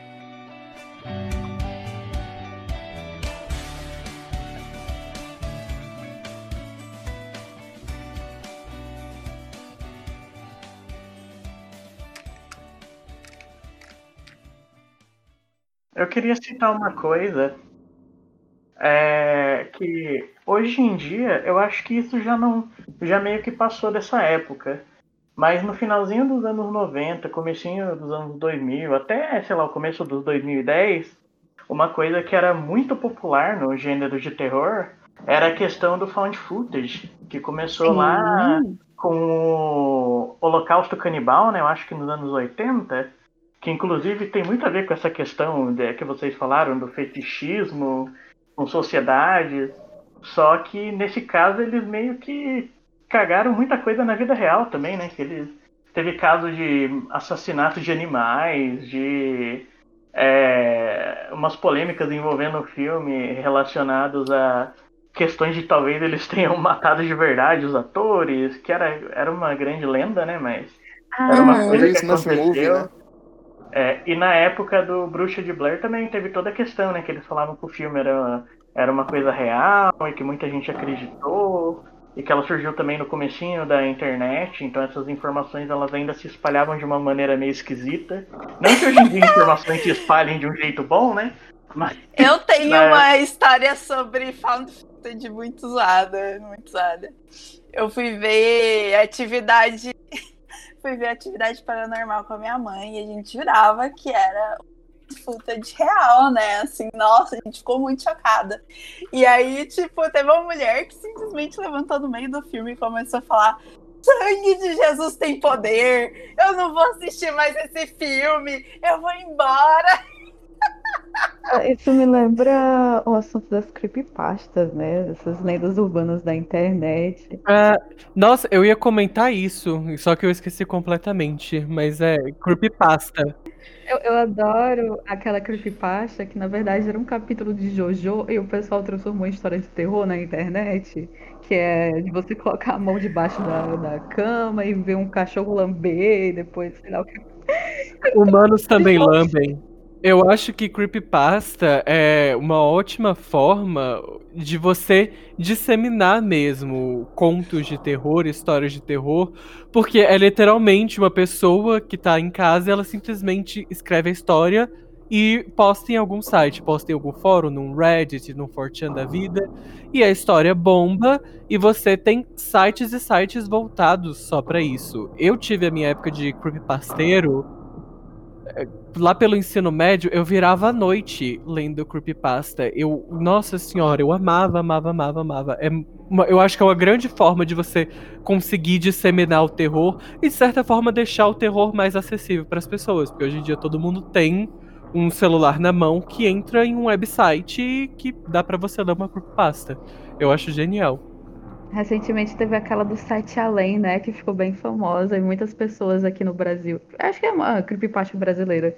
Muitas pessoas fizeram relatos, né? Uhum. De você Ah, atravessa uma porta e te leva para outro canto. Sim. Aí você não pode falar com ninguém lá dentro, você tem que procurar saída. Sim. E, e É, isso aí viralizou muito. E, e às vezes isso a gente acaba. Me lembrou aqui da. Não sei se vocês lembram dessa polêmica que teve, que o pessoal não sabia se era real, se era, se era lenda urbana, aquele trem da baleia azul que começou lá na Nossa, peraí. Nossa, Sim, é real. E teve uma repercussão enorme que passava em Fantástico, em jornal. O jogo da baleia azul, o jogo da baleia azul. Só que ninguém sabia se era tipo, real mesmo, de fato, se as crianças estavam seguindo as ordens dessas pessoas anônimas, fazendo aqueles desafios se matando, ou se era uma creepypasta, uma lenda urbana. É, é legal porque se não for real, eles repetiram tanto que acabou virando, sabe? É, tanto que a imprensa repetiu. No- completamente aqui, saindo do foco, mas nem tanto. Tem um anime que passou um tempo atrás chamado é, Kyokui no Suri, que é o In Spectre. Que um dos arcos do anime é justamente sobre isso. É, a menina ela é uma deusa, que a deusa da sabedoria, e ela vê, ela vê espírito, essas coisas, e ela tenta re- resolver os problemas dos espíritos. Só que chega um ponto em que ela se vê enfrentando uma lenda urbana. E, e aí é como o boca a boca, como as pessoas falarem sobre aquilo, aumentava aquela lenda urbana e dava um poder muito maior do que o poder que ela tinha pra poder lutar contra aquela lenda urbana. E é exatamente esse o caso da, da baleia azul. Se não era real, virou real do tanto de poder que as palavras e a disseminação daquela história deu pra ela. Só isso. Eu acho que até é um pouco da metáfora que o Neil Gaiman usa, né, no- nas histórias dele, deuses americanos e tudo mais. Sobre creepypasta, eu acho que a minha creepypasta fe- preferida é aquela do Kendall Cove, vocês estão ligados? Não. Não. Que era um, é uma história, tipo, é, uma, é um relato de fórum, é tipo, é, um, é uma história simulando uma conversa de fórum, que é tipo assim, é um monte de criança, é um monte de gente conversando sobre um programa que eles assistiam quando eram crianças, e tipo assim, eles, eles meio que ficavam falando, ah, esse programa aqui eu assistia, não sei o que, algum de vocês mais assistiam, e apareciam pouquíssimas pessoas falando que assistiram, e aí do nada eles começam a falar, mas tinha uns negócios meio esquisito, né? Tinha isso aqui, ah, ah, essa. Ele. O programa ele era. Ele tinha essa cena que era meio estranha, tinha essa cena que era meio violenta, não sei o quê. E aí depois. E aí no final da, no final da história, quando eles. Quando eles vão conversar, quando eles perguntam para os pais deles se a história existia, ou se esse programa realmente existia, os pais deles falavam que eles estavam assi- quando eles falavam que estavam assistindo esse programa, eles estavam olhando para uma TV com estática. Meu Deus. Eita. Ai, eu conheço essa história. Tinha muito isso. De, de olhar pra TV estática. É, é, TV estática ou os vídeos proibidos da Netflix, do YouTube, sempre tinha essas coisas. Aham, Da Netflix. tem. te- teve. Não, isso foi tipo no começo da Netflix. Aí o pessoal falava que se você procurasse uns vídeos específicos na Netflix, eram uns vídeos estranhos em que nada acontecia. Tipo, eram três, quatro horas de vídeo em que nada acontecia. E só que a pessoa, ela assistia aquilo, ela clicava naquele vídeo e para ela passava tipo alguns segundos, que era o tempo dela ver alguns segundos do vídeo, ver que nada acontecia e fechava. Só que a mente dela desassociava, então ela conversava com as pessoas e ela, não, você tá assistindo a Netflix faz cinco horas. E aí era como isso dominava a mente da pessoa ia deixando ela louca e ela ia tipo deixando de dormir, deixando de comer, sempre querendo assistir mais e mais e mais aqueles vídeos da Netflix, que eram vídeos estáticos onde nada acontecia e que para elas pareciam segundos, minutos, mas que na realidade ela passava horas assistindo, onde ela esquecia do trabalho, esquecia da vida, esquecia, esquecia de tudo. Ela tava ali Ô, só assistindo. A pessoa tava assistindo Punho de Ferro e não sabia, Kevin. A pessoa tava Nossa procurando um negócio no catálogo da Netflix e não percebeu. Não, gente, pode cortar, pode cortar da edição depois, viu, isso aqui. Mas teve um caso, assim, de um amigo meu. Não é de terror, gente, isso aí. A Isa Mas aí eu- eu lembrei. lá. Eu lembrei do poder das fake news, né? Tipo, tinha um amigo meu que ele tinha outro amigo de infância que ele tinha um console lá e falava, nossa, hoje eu joguei um monte de Cláudio. Aí meu amigo, Cláudio, o que, que é isso? Aí ele, esse amigo inventou, tipo, a história de um jogo. Que era um cara que ia levar comida pra namorada de, de caminhão, que o nome do jogo era Cláudio. Aí toda hora Cheiro, mano. Vitor, esse meu amigo, Aí toda hora que o Vitor, esse meu amigo, pedia pra esse amigo dele jogar, ele ficava tipo, ah não, o Cláudio é do meu tio, tá lá no meu tio, não dá pra você jogar. E ele acreditou a infância toda dele no Cláudio, gente. Eu, eu lembrei da, da creepypasta de Harvest Moon agora, não sei porquê. Ai, não, pelo amor de Harvest Deus. Moon? Conta aí, agora eu quero saber. Eu amo Harvest Moon, eu quero saber disso aqui. Tem, não, é uma Game Boy? creepypasta. Era É do Game. Boy, da fita mal assombrada. Tal qual Ah, tem a, a creepypasta Ah, da, da, de, de Lavender Town, de Pokémon, tem a creepypasta do Harvest Moon, que é, é uma fita amaldiçoada do Harvest Moon que você joga como se fosse num modo morto, onde tudo tá morto, onde você planta as coisas e tudo nasce morto. E, e é tipo um mundo sombrio, onde não há vida, um trem assim, e o jogo vai falando com você e te puxa pra dentro dele. E aí você se torna um dos aspectos mortos daquele jogo. E aí no final é tipo, game over, seu nome, porque você coloca o nome do personagem no início. Tem, tem duas Eita. de jogo que eu queria comentar, que é aquela do Earthbound, o Mother, que era aquele jogo do Nintendo 64, famosíssimo, que tem o, o- que tem o Jaigas, né? Mas eu joguei ele quando era criança, tipo, eu tinha o quê? Sete anos quando eu joguei Earthbound, era muito assustador. E tem um monte de lenda na internet sobre o Jaigas, sobre terror com feto. É, E, e tem a, a lenda principal que acho que era a, a da Paula, que você, em um momento do jogo, ela pede pra você dar o seu nome, aí no final ela reza usando o nome, sei lá como é que era. Mas a, a creepypasta de jogo que eu mais vivenciei foi de um jogo online que se chama Wor- Worlds, Mundos, né? Que é um jogo que foi o precursor do, como é o nome, Second Life. É um jogo dos anos 90, que até hoje ele está em atividade. Aí a creepypasta que tem sobre ele é que tem jogadores que estão desde os anos 90 e ele é um jogo online completamente abandonado, assim, quase ninguém entra. Mas esses jogadores antigos que ficaram dizem que até hoje eles ficam observando os usuários dentro das paredes do jogo. E quando eu joguei, eu encontrei um desses lendários usuários. Eu até esqueci o nome dele. Ele é, é um avatar muito medonho. Esse jogo tem uns personagens com sangue, assim, que normalmente não deveria ter, sabe? É, eu, eu, eu tava jogando esse jogo, aí eu fui para um banheiro dentro de uma boate e quando eu fui usar o sanitário no jogo, eu fui para o inferno, eu desci do sanitário para o inferno, lá era tudo vermelho, cheio de paredes com coisa de sadomasoquismo e vários desses usuários antigos olhando para mim foi muito aterrorizante. Ai, que horror! Dá medo principalmente porque não são NPCs, são jogadores que estão lá dentro de verdade, né? Nossa, o povo se organizou pra fazer isso, que da hora. A minha, a minha creepypasta de videogame que eu gosto, que preferida é a creepypasta do Morrowind. Vocês já ouviram essa? Sim, sim, sim. Que tinha um cara que lançou. Um cara que basicamente postou um mod num fórum. Um- ele postou um mod de, de, do Morrowind num fórum, que é o- um dos jogos da série The Elder Scrolls. Ele, todos os NPCs do jogo que davam quest estavam mortos. Tipo, ficava aparecendo o cadáver deles, o que também era muito bizarro, porque quando um personagem do Morrowind morre, ele desaparece, ele não fica o cadáver dele ali. E, tipo assim, você só tinha um NPC novo e alguns aldeões aleatórios ao redor das cidades.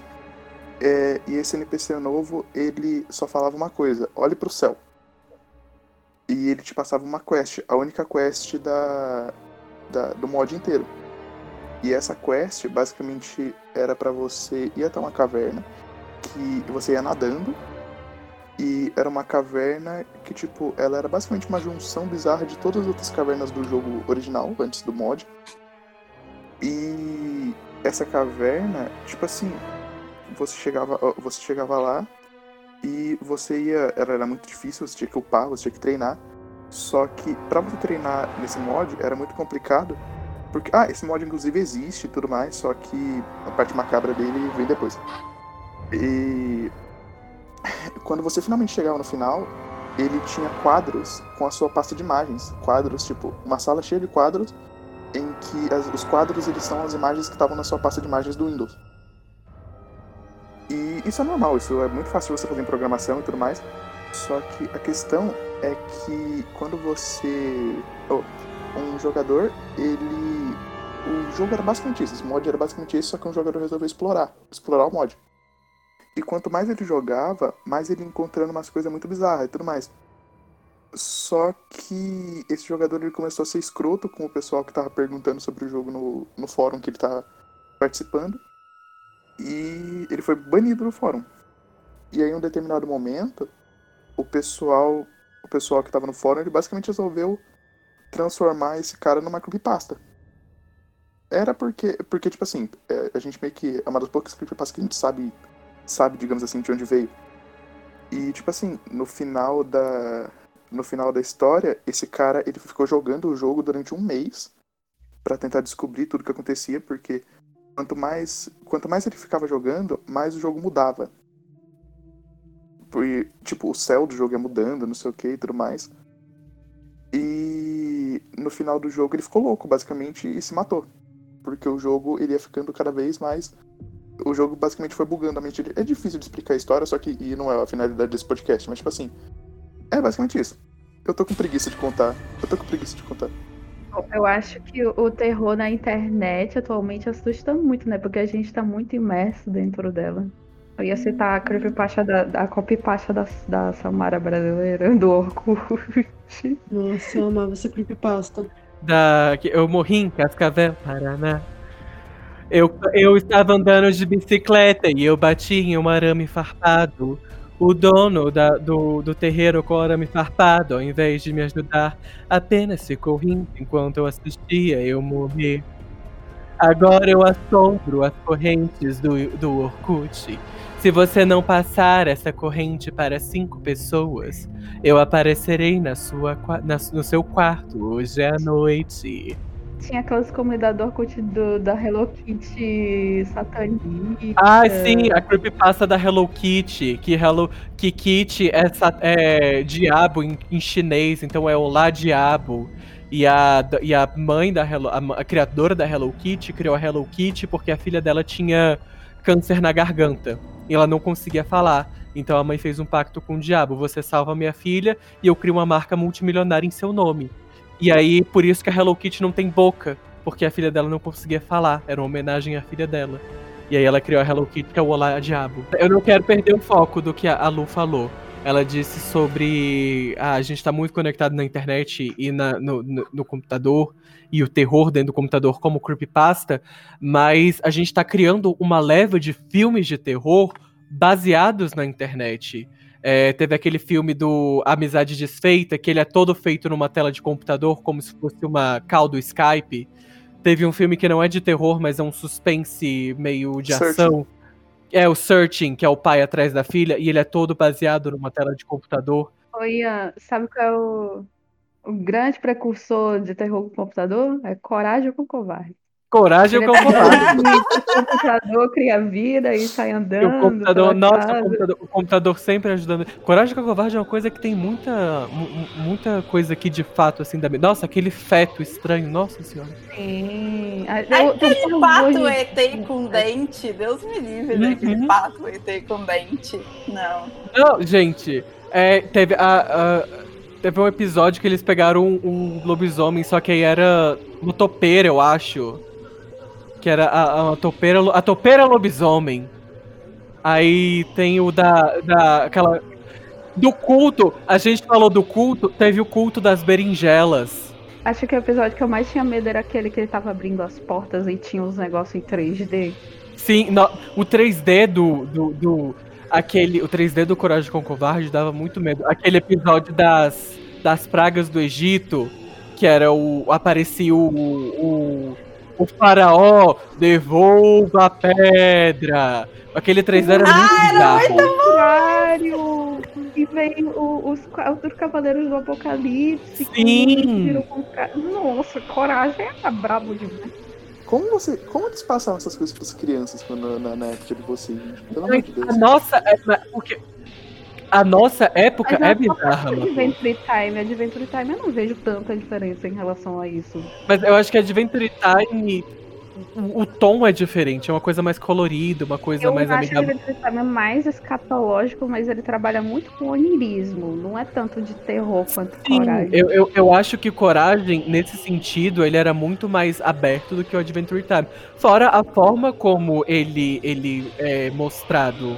Né, o, o- a paleta de cores de Adventure Time e de Coragem é completamente diferente. Coragem são sempre tons mais frios, mais escuros. Até o, o roxo do Coragem, o roxo que é uma cor mais quente, é uma cor fechada, mais escura. Em, em comparação com Adventure Time, que é tudo rosa pastel, amarelo vibrante, um azul bonito do céu. Tem episódio que fala de prostituição, várias coisas assim. A, a- fala de estupro. Então, Coragem com o Covarde, ele abordava de forma, em forma de fábulas, vários problemas reais da nossa, da, da sociedade. E aí a gente entra de novo naquele fator do, do terror. O que, que é o terror? É o terror, o terror do que a gente vive, o que pode acontecer com a gente, o, o The Purge, o assassino. a- a- o terror é a pessoa que dorme com você na sua cama, por exemplo. Falando em animação de terror, cara, Coraline e o Mundo Secreto é muito bizarro. Sim, Sim, É é, muito bom. Eu maravilhoso. vendo Eu também adoro. quando eu era criança. Coraline é maravilhoso. Muito bom. muito Nossa, bom. eu, eu assim assisti recentemente com a minha sobrinha, tadinha da minha sobrinha. A minha sobrinha, ela tem medo, então, tipo, ela, ai tia, vamos assistir comigo, parece legal. Aí eu olhei pra cara dela e falei, é melhor você não assistir isso, que você vai ficar com medo. Ela falou, não, não vou ficar com medo, eu sou corajosa. Eu falei, tá bom, ela tem tipo uns 10 anos. Aí eu peguei e falei, tá. Aí ela pegou, e ela tava dormindo aqui em casa. Aí, de noite, eu acordei assim com uma criança grudada no meu pé. Daí eu, ué. Ela, tia, será que a minha mãe vai embora? Será que eu consigo vou ir pra outro mundo? Eu, não, cara, relaxa. Tadinha! Chat aqui só tem os que fãs do New Game dó. Online. É, eu ia Aham. falar exatamente isso. O que, e quem, quem é que fez Coraline? Quem é que fez Coraline? Quem Enfim. será que fez? Se não é fã do New Gaiman, tá errado do começo. Exatamente. Cara, pra fechar, pra fechar o assunto do, da creepypasta, eu gosto muito mais de creepypastas que são, tipo, baseadas na. baseadas em, tipo, coisas que realmente podem ter acontecido do que eu sei lá, Ben Drowned do Ocarina do Majora's Mask, tá ligado? Aquilo pra mim não eu não consigo não consigo me passar nada porque eu sinto que ah, cara, é uma história é uma história fake de internet, como todas as outras. Agora, sei lá, se você pegar um- a história do Morrowind, que eu acabei de contar, ou então a história do Fallout, vocês já ouviram a história do Fallout, que realmente é verdade, dos lances de que o Fallout 3 tá, de o Fallout 3 tá prevendo o futuro, que ele previu. Ele previu a morte de um ator de Rei Arnold. Rei Arnold? Era Rei Arnold? Enfim. Ele previu um bagulho da Britney Spears ganhando um Oscar, que eu não sei se aconteceu. Ele previu o lance da, da morte da Rainha da Inglaterra, que isso que acabou quebrando a creepypasta, porque ele falou que a Rainha da Inglaterra ia morrer não sei quando, e ela não morreu. Ela nunca vai morrer. Ela desce Gente, aquela velha é reptiliana.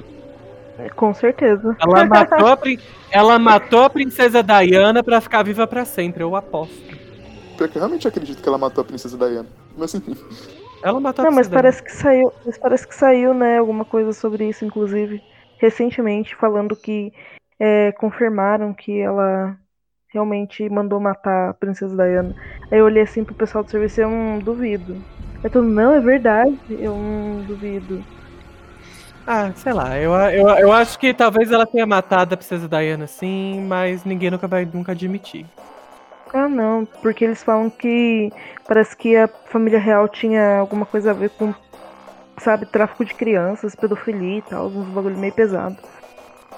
Ah, foi, é porque isso aconteceu depois que a galera do Anonymous vazou aquela lista lá. Assim, né, é uma conta no Twitter escrito Anonymous.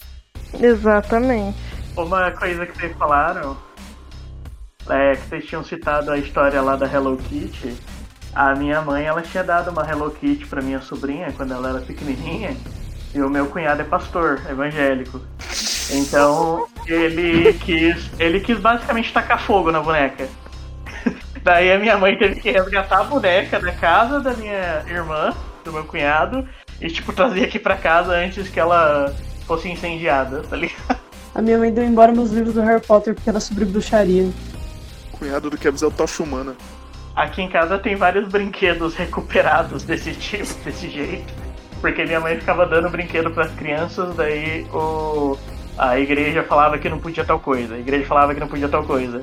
Daí, tipo, eu tinha que sair correndo resgatando as coisas. E daí eles falavam isso mesmo, eles falavam, não, porque Hello Kitty não tem boca, porque ela é um espírito mudo e não sei o que. E também não podia comer no McDonald's, porque o M do McDonald's era o chifre do diabo de ponta cabeça. Era incrível, mano, era incrível.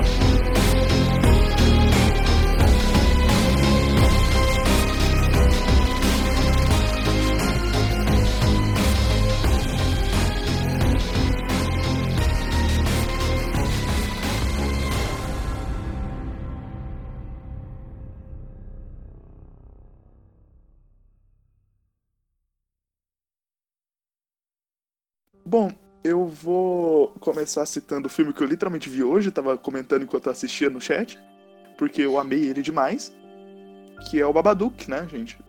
Vocês... Nossa, é perfeito. Tem a- É Cara. Comentário, ô Matt. Oi? Esse filme é o anticoncepcional mais deficiente que existe na Terra, Não, mano. meu Deus, não tenham filhos, não vão colocar aquela desgraça no mundo. Meu Deus, como eu odeio aquele moleque. Tadinho, não odeio o menino. Nossa, ele é chato demais, aquele É difícil não odiar aquele menino. É, eu gosto muito também de Hellblazer, do John Constantine e tudo mais, as histórias antigas do Garth Ennis. Eu vou aproveitar que, que provavelmente vocês talvez queiram falar sobre isso, então eu vou falar antes, porque daí eu tenho oportunidade. É. uma, uma, sé uma série não, né? Filmes de terror que eu tô gostando bastante, que estão saindo, na verdade só saíram dois até agora, né? São os filmes do Jordan Peele, né? Que é o Corra Ah, e o Nós. Que eles não são, tipo, filmes mega assustadores. Claro, depende do, do, do que você considera assustador. Mas eles têm uma carga muito forte de crítica que é muito relacionada ao que está acontecendo hoje em dia, né? Da, das tensões raciais, da questão da violência policial. É uma. O Jordan Peele ele é um, um cara que ele tá pegando o terror, que sempre foi um gênero bem branco, tanto que era até um clichê falar que o, o cara negro é o primeiro que morre, na verdade. E ele tá meio que tomando esse gênero e ressignificando várias coisas e trazendo para a sociedade moderna de tipo, o que, que é o terror para para a população negra, né? O que que qual, qual que é o tipo de dificuldade que eles enfrentam e que tipo de, de metáfora e histórias de, de terror e, e até um pouco de ficção científica você pode tirar disso, né? Eu acho muito legal. Recomendo os dois filmes, o Corra e o Nós e o que vier depois, porque vai ser bom. Uh, pra mim, vou recomendar pro nosso tempo aí, quem quiser ver um conto sobre medo de, de se reunir, se chama Army of One. Não tem a publicação em português, em português, em português, mas você pode achar na internet em inglês. É do Junji Ito, é muito Uh, também recomendo um pouco de horror psicológico, eu acho, até o Perfect Blue, que eu já passei no, no Mimicine, lá no Mimimídias, que é muito bom, é um dos meus filmes favoritos. Uh, um pouco de suspense, eu gosto de Monster, gosto bastante. Tipo, não é um terror, mas é uma coisa meio serial killer e tal. Curto muito o mangá, o Monster. E tô vendo a série da Amazon Prime que chama The Terror. Terror. É, desculpa, eu sou goiana, é difícil falar R's puxados. Mas é tipo o terror, vamos dizer assim. E é uma série bem legal, eu gostei bastante, as atuações boas. E é uma história meio de terror, pelo menos a primeira temporada, né? É um terror dos esquimó lá, umas umas teorias dos esquimó. É muito legal, gente. Gostei. Eu acho que o título dessa série ele é muito explicativo também, né, gente? É porque chama The Terror porque um dos navios do, do tem o livro da dessa primeira série. temporada. Tem? Que da hora. Tem. O, o nome do livro é Terror e é o nome do navio. É o nome do navio. É um navio exatamente. que naufragou no gelo, uma parada assim, não é? É, ele fica preso no gelo. É muito bom, gente, assim. Eu vou, vou procurar o livro. O que, o que ruim pode acontecer se você colocar o nome do seu navio de terror? O que será, né? Aí tem, é muito bom, gente. que Tem será? esquimó, tem navio, tem gelo. Muito bom. Gostei. Tem desespero. Tem desespera, tem gente ficando louca, tem macaco, tem tudo, gente. Muito bom. Eu tentei aqui ser sucinta na minha escolha de recomendações, mas não deu. Eu, eu queria recomendar algumas coisas no plural. É, vamos lá. Vou começar aqui. O meu filme favorito de terror, com certeza, é O Labirinto do Fauno. Eu sou apaixonada por esse filme do Guilherme Del Toro. Quando eu assisti ele pela primeira vez no SBT, depois eu comprei o DVD nas Americanas. Eu já revi esse filme umas 10 vezes, sei lá. É muito bom porque terror com fábula, né?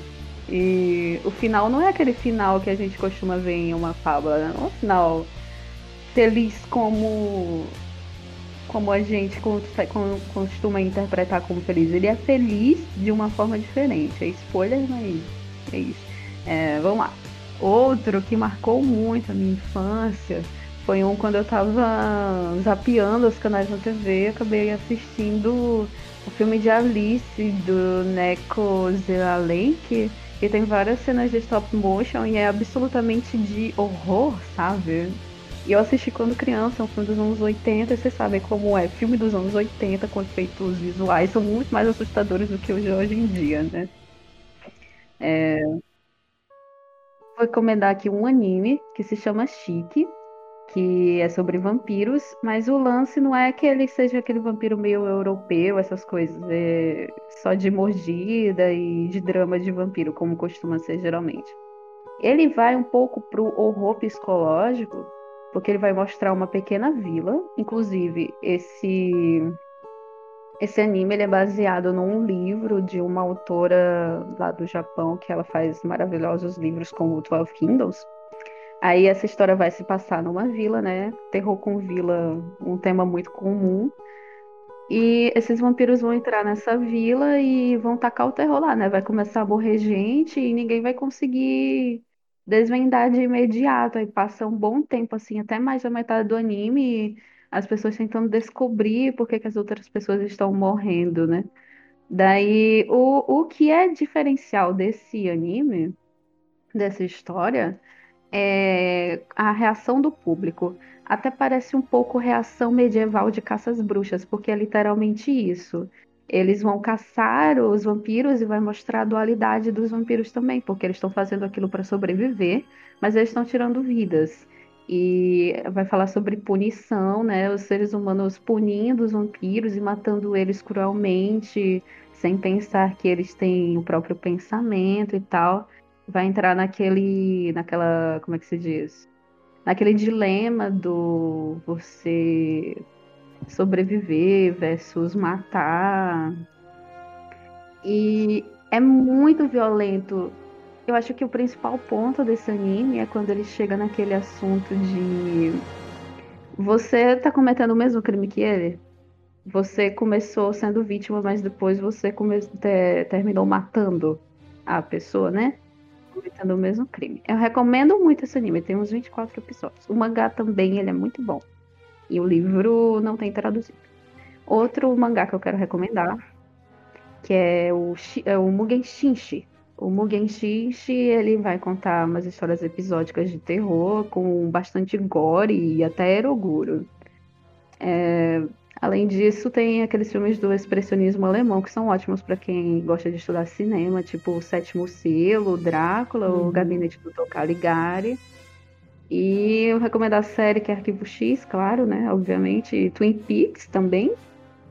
E outro mangá só para fechar agora, mais leve, né? Para quem não quer coisa de terror assim muito assustadora, tem Holic, que vai contar várias lendas urbanas, é, várias lendas do Japão. É, eu, na verdade, eu vou indicar né, o meu primeiro livro que eu comprei, que é Hora das Bruxas, da Anne Rice. Eu acho que vale muito a pena. Conta a história né, das bruxas Mayfair, né? Uma família que passa décadas é, tá em volta da magia mesmo. E, e, o primeiro livro ele se passa em New Orleans, então é bem legal.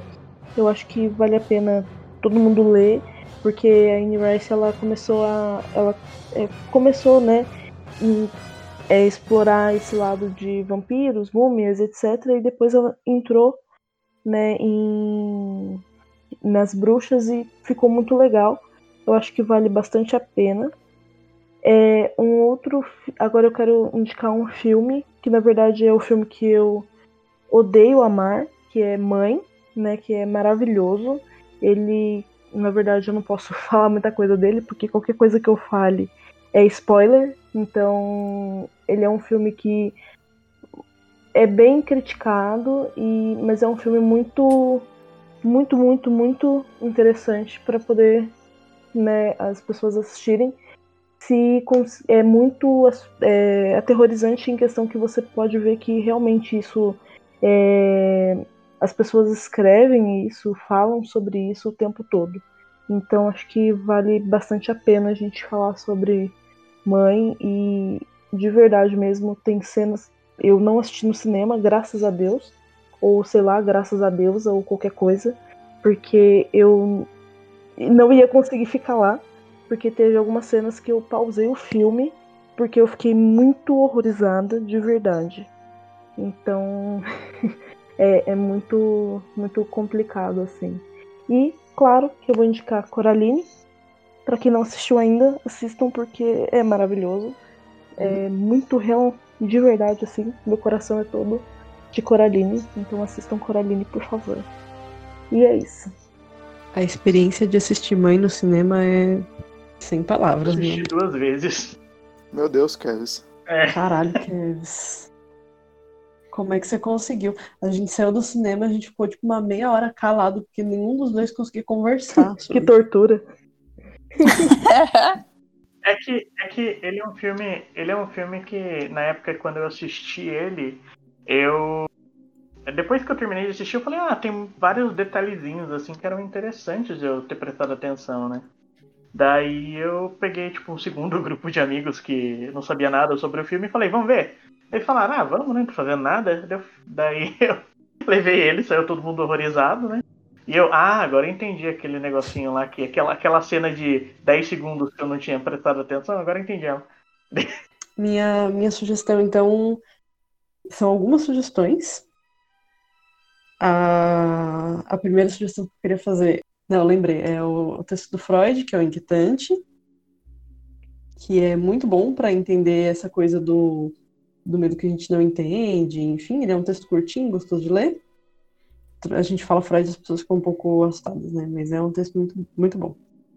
É, outro texto teórico que eu queria indicar é o Caliban e a Bruxa, para entender a origem da coisa da bruxa e a forma como as mulheres eram tratadas e como isso reverbera hoje, que é um, é um livro fenomenal. E eu queria indicar dois filmes de mulheres. Um o já, já roubou, que é o Babadook, que é um filme que foi escrito por uma mulher e dirigido por uma mulher. E é por isso que o terror dele é tão pontual, tão bem feito. O outro é Precisamos Falar sobre Kevin, que apesar de não ser um filme necessariamente de terror, é um filme que eu conheço muita gente que não consegue assistir ele de novo. Porque ele, ele é, tipo, denso e tudo mais as consequências do, do que acontece naquele filme são muito reais também, né? Exato, sim. E ele é um outro filme que o livro é escrito por uma mulher, o roteiro é escrito por uma mulher, a direção é feminina. E eu também acredito que é por isso que ele seja tão tão impactante, dentre outras coisas, né? E eu queria sugerir que vocês assistam os filmes do Lars von Trier de forma legal. Porque eu acho que são filmes que. eu, eu faço isso, que... inclusive. É, então. Lars von Trier é um, um, um, Infelizmente é o meu diretor favorito. Não vou entrar no mérito do porquê, né? Vocês podem só jogar na internet, vocês descobrem. É, então, por isso que eu queria sugerir que você assistisse ele de forma pouco convencional. convencional. E eu acho que são os filmes que mais me perturbaram na vida apesar deles também não serem necessariamente filmes de terror. E assistam Midsommar. E leiam Frankenstein, que também é uma mulher que escreveu. É uma mulher cuja mãe é feminista e tudo mais. Feminista, assim, não dá pra chamá-la de feminista. Sufragista. É, Frankenstein é maravilhoso. É um, é um, dos melhores livros que eu já li. Eu gosto muito de Frankenstein. É impecável. É foda. Leia Frankenstein. Eu acho que é isso. é, antes, né, eu esqueci, mas Senhor das Moscas, eu, na verdade, é um filme que eu assisti na faculdade. O meu professor passou é, de filosofia. Ele não chega a ser um terror, mas é bem. É, eu fiquei bem assustada porque ele fala sobre os limites que o ser humano pode chegar em questão de sobrevivência. Então é bem legal, porque eles, eles colocam isso de forma muito clara, muito óbvia, por poder, por sobrevivência, né? Os limites. E é um grupo de meninos, de crianças, não são adultos nem nada. Então o que mais é aterrorizante no filme é que é um grupo de crianças em busca né, de sobrevivência e tem dois principais, colocamos assim, que eles ficam buscando poder de liderar a equipe que está com eles. Então é muito pesado. Não assistam se vocês não não tiverem um pouco de estômago, porque também é um pouco é, é explícito, mas é um filme muito legal para quem gosta desse tipo de, de indicação, desse tipo de filme. É bem legal mesmo. É bom. E vou, vou finalizar aqui então fazendo as minhas indicações que também são de algumas obras. É... A primeira obra, Coragem com o Covarde, já, já falei, já refalei, falo mais uma vez sobre ele. Assistam, é muito bom. É, é, episódico, é muito bom, muito bom. Ele vai lidar com muitos temas importantes, tudo ali sobre a. É, é, sendo pautado pelo terror. Ainda no quesito animação, dessa, vou indicar um anime também. O nome do anime é Gakou no Kaidan. Ele já foi exibido no Brasil com o nome de Histórias de Fantasmas. Isso é um anime de 20 episódios. Cada episódio é uma lenda urbana. Do... Normalmente é japonesa, mas eles usam lendas urbanas de outros países também. É, e aí é um grupo de adolescentes que ele vai lidar com aquele espírito e como é que ele vai lidar com aquele espírito lá e, e as formas de poder detectar. Enfim, é muito bom, eu gosto muito, indico. Agora, indicação de mangá, eu tenho dois mangás para indicar. O primeiro mangá que eu quero indicar chama Pet Shop of Horrors, é, o Pet Shop do, dos Horrores, que é a história de um dono de um pet shop que vende, além de animais convencionais, às vezes ele tem alguns animais não tão convencionais. E as pessoas vão indo atrás desses animais e compram os animais e a desgraça segue. Toda vez que você vai comprar um desses animais especiais, o dono do pet shop dá uma lista de regras que você tem que seguir para aquele para você lidar com aquele pet. Se você quebra uma daquelas regras, algo ruim vai acontecer. E a partir do momento em que você pegou o animal, você assinou uma cláusula falando que não é mais não é problema do dono do pet shop, de quem te vendeu. E é claro que ninguém segue as regras e todo mundo se ferra no final. É muito bom, eu gosto. Tem, tem quatro ovas também, tem uma animação de quatro ovas, é muito bom, mas o mangá tem muito mais conteúdo para você consumir. É, é muito bom, recomendo. Outro mangá que eu quero indicar chama Ningyo Series, que é Ningyo é sereia, The Mermaid Series, que é uma série, é um mangá de três volumes que foi escrito pela Rumiko Takahashi, escrito e ilustrado pela Rumiko Takahashi, que é autora de Inuyasha. E é a história sobre. Existe uma lenda urbana no Japão. Se você come a, o, a carne de uma sereia e você sobrevive, você se torna imortal. E aí, essa vai ser a história de dois personagens que comeram a carne da sereia. E como. E a vida deles ao longo dos vários e vários séculos, lidando com pessoas loucas e que querem o poder da carne da sereia e que querem imortalidade. E que como você. Como isso mexe com a cabeça da pessoa, a busca por essa imortalidade dela. E que. e, e, e é sempre em torno disso. E aí ele vai mesclar situações de horror e situações de terror. Saindo dos mangás, eu vou indicar duas séries. É, a primeira série é uma série da Disney Channel, do final da década de 90 e início da década de 2000, é, início dos anos 2000, chamado Sinistro, que é o Soul Weird. A série tem três temporadas. As duas primeiras temporadas, elas têm um ar mais pesado, principalmente a segunda. E aí ele é um pouco mais violento. A terceira temporada, ela entrou dentro daquele corte da Disney, foi quando a Disney começou a ficar toda family friendly. Então ela já é mais light, as coisas são mais tranquilas nela. Mas as duas primeiras, principalmente a segunda, elas têm uns piques de, de terror muito bons. E minha última indicação, a última série que eu vou indicar, é Buffy a Caça Vampiros. Essa série é um marco, ela vai perpetuar por muitos anos na história, não só pelo terror, mas pela mensagem, pelas muitas mensagens que ela traz. E, inclusive, um dos episódios dela, que é um episódio sobre é, espíritos que não gostam de sons e deixam todo mundo mudo, ganhou vários prêmios por ser extremamente assustador e, e, e é, muito um terror muito psicológico, muito bom. Recomendo. E é isso que eu tenho para falar. Filme que eu vou indicar, minha série de filmes favoritos de terror, O Grito, eu indico, principalmente a versão japonesa, é maravilhosa. E recentemente na Netflix saiu a série O Grito, a história The Grudge, The History, que é, é não é associada ao filme, mas é associada ao, a mitologia do filme sobre a, a maldição da, do espírito que persiste no lugar quando é morto a partir do ódio. Quando é morto com um grande ódio no seu coração. E mas a série não é tão de terror, eu, eu achei ela muito mais reflexiva, não, não, não reflexiva, mas não achei tão terror. E também na Netflix tem uma série chamada Marianne, Marianne, que é uma série francesa de terror, que muito bom, muito bom também. É isso, agora eu encerrei, agora pode, pode encerrar, Matheus. Eu vou fazer só um adendo, então, das séries que saíram de filme de terror, que eu achei bem boa a primeira temporada, foi o Exorcista, a própria série do Exorcista. Acho bem legal. Quem quiser assistir. Ai, com o Miguel de RBD, uh -huh. gostoso.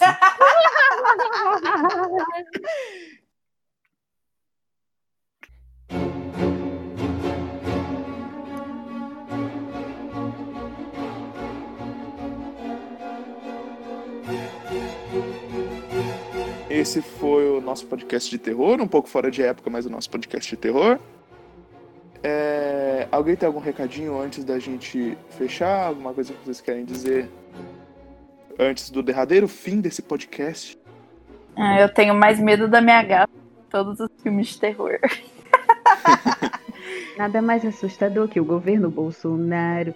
Tenham gatos em casa. Gatos e cachorros são animais muito sensitivos. Eles sempre vão avisar quando tem um espírito por perto.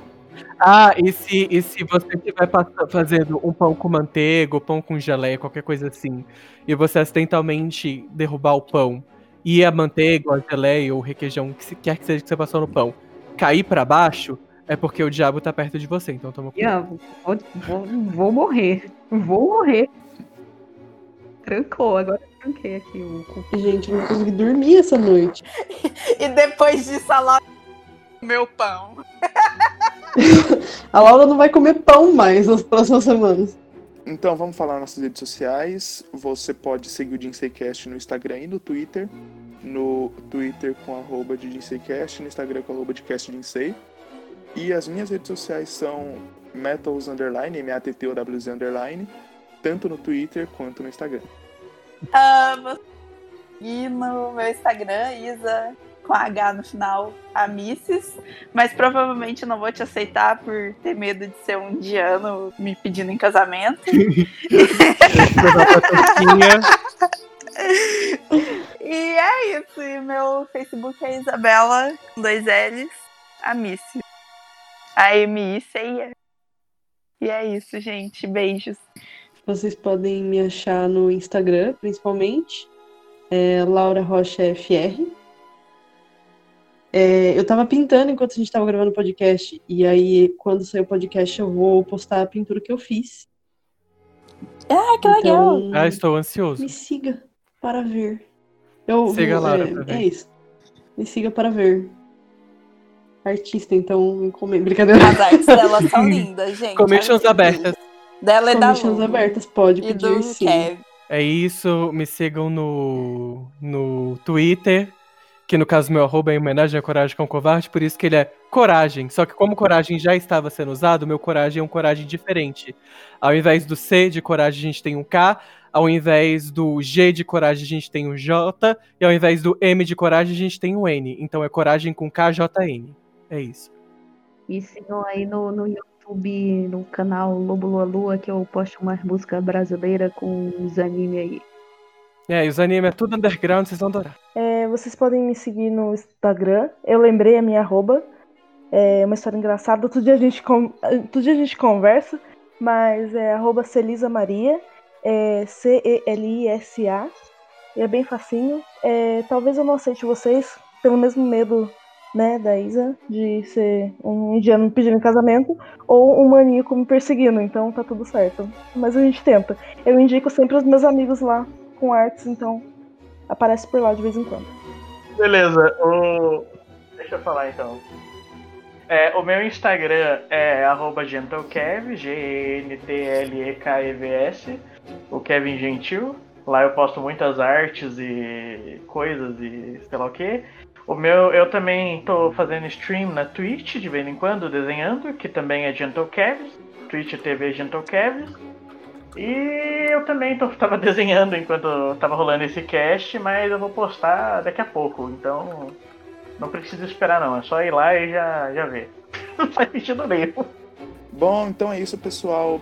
O próximo Entropia a gente não sabe onde quando é, porque o Entropia não tem, não tem periodicidade nenhuma, mas o Jinsei, Jinsei tá aí. É toda quinzena. E é só isso. Tchau, tchau. Tchau, Tchau. gente! Tchau. Até a próxima!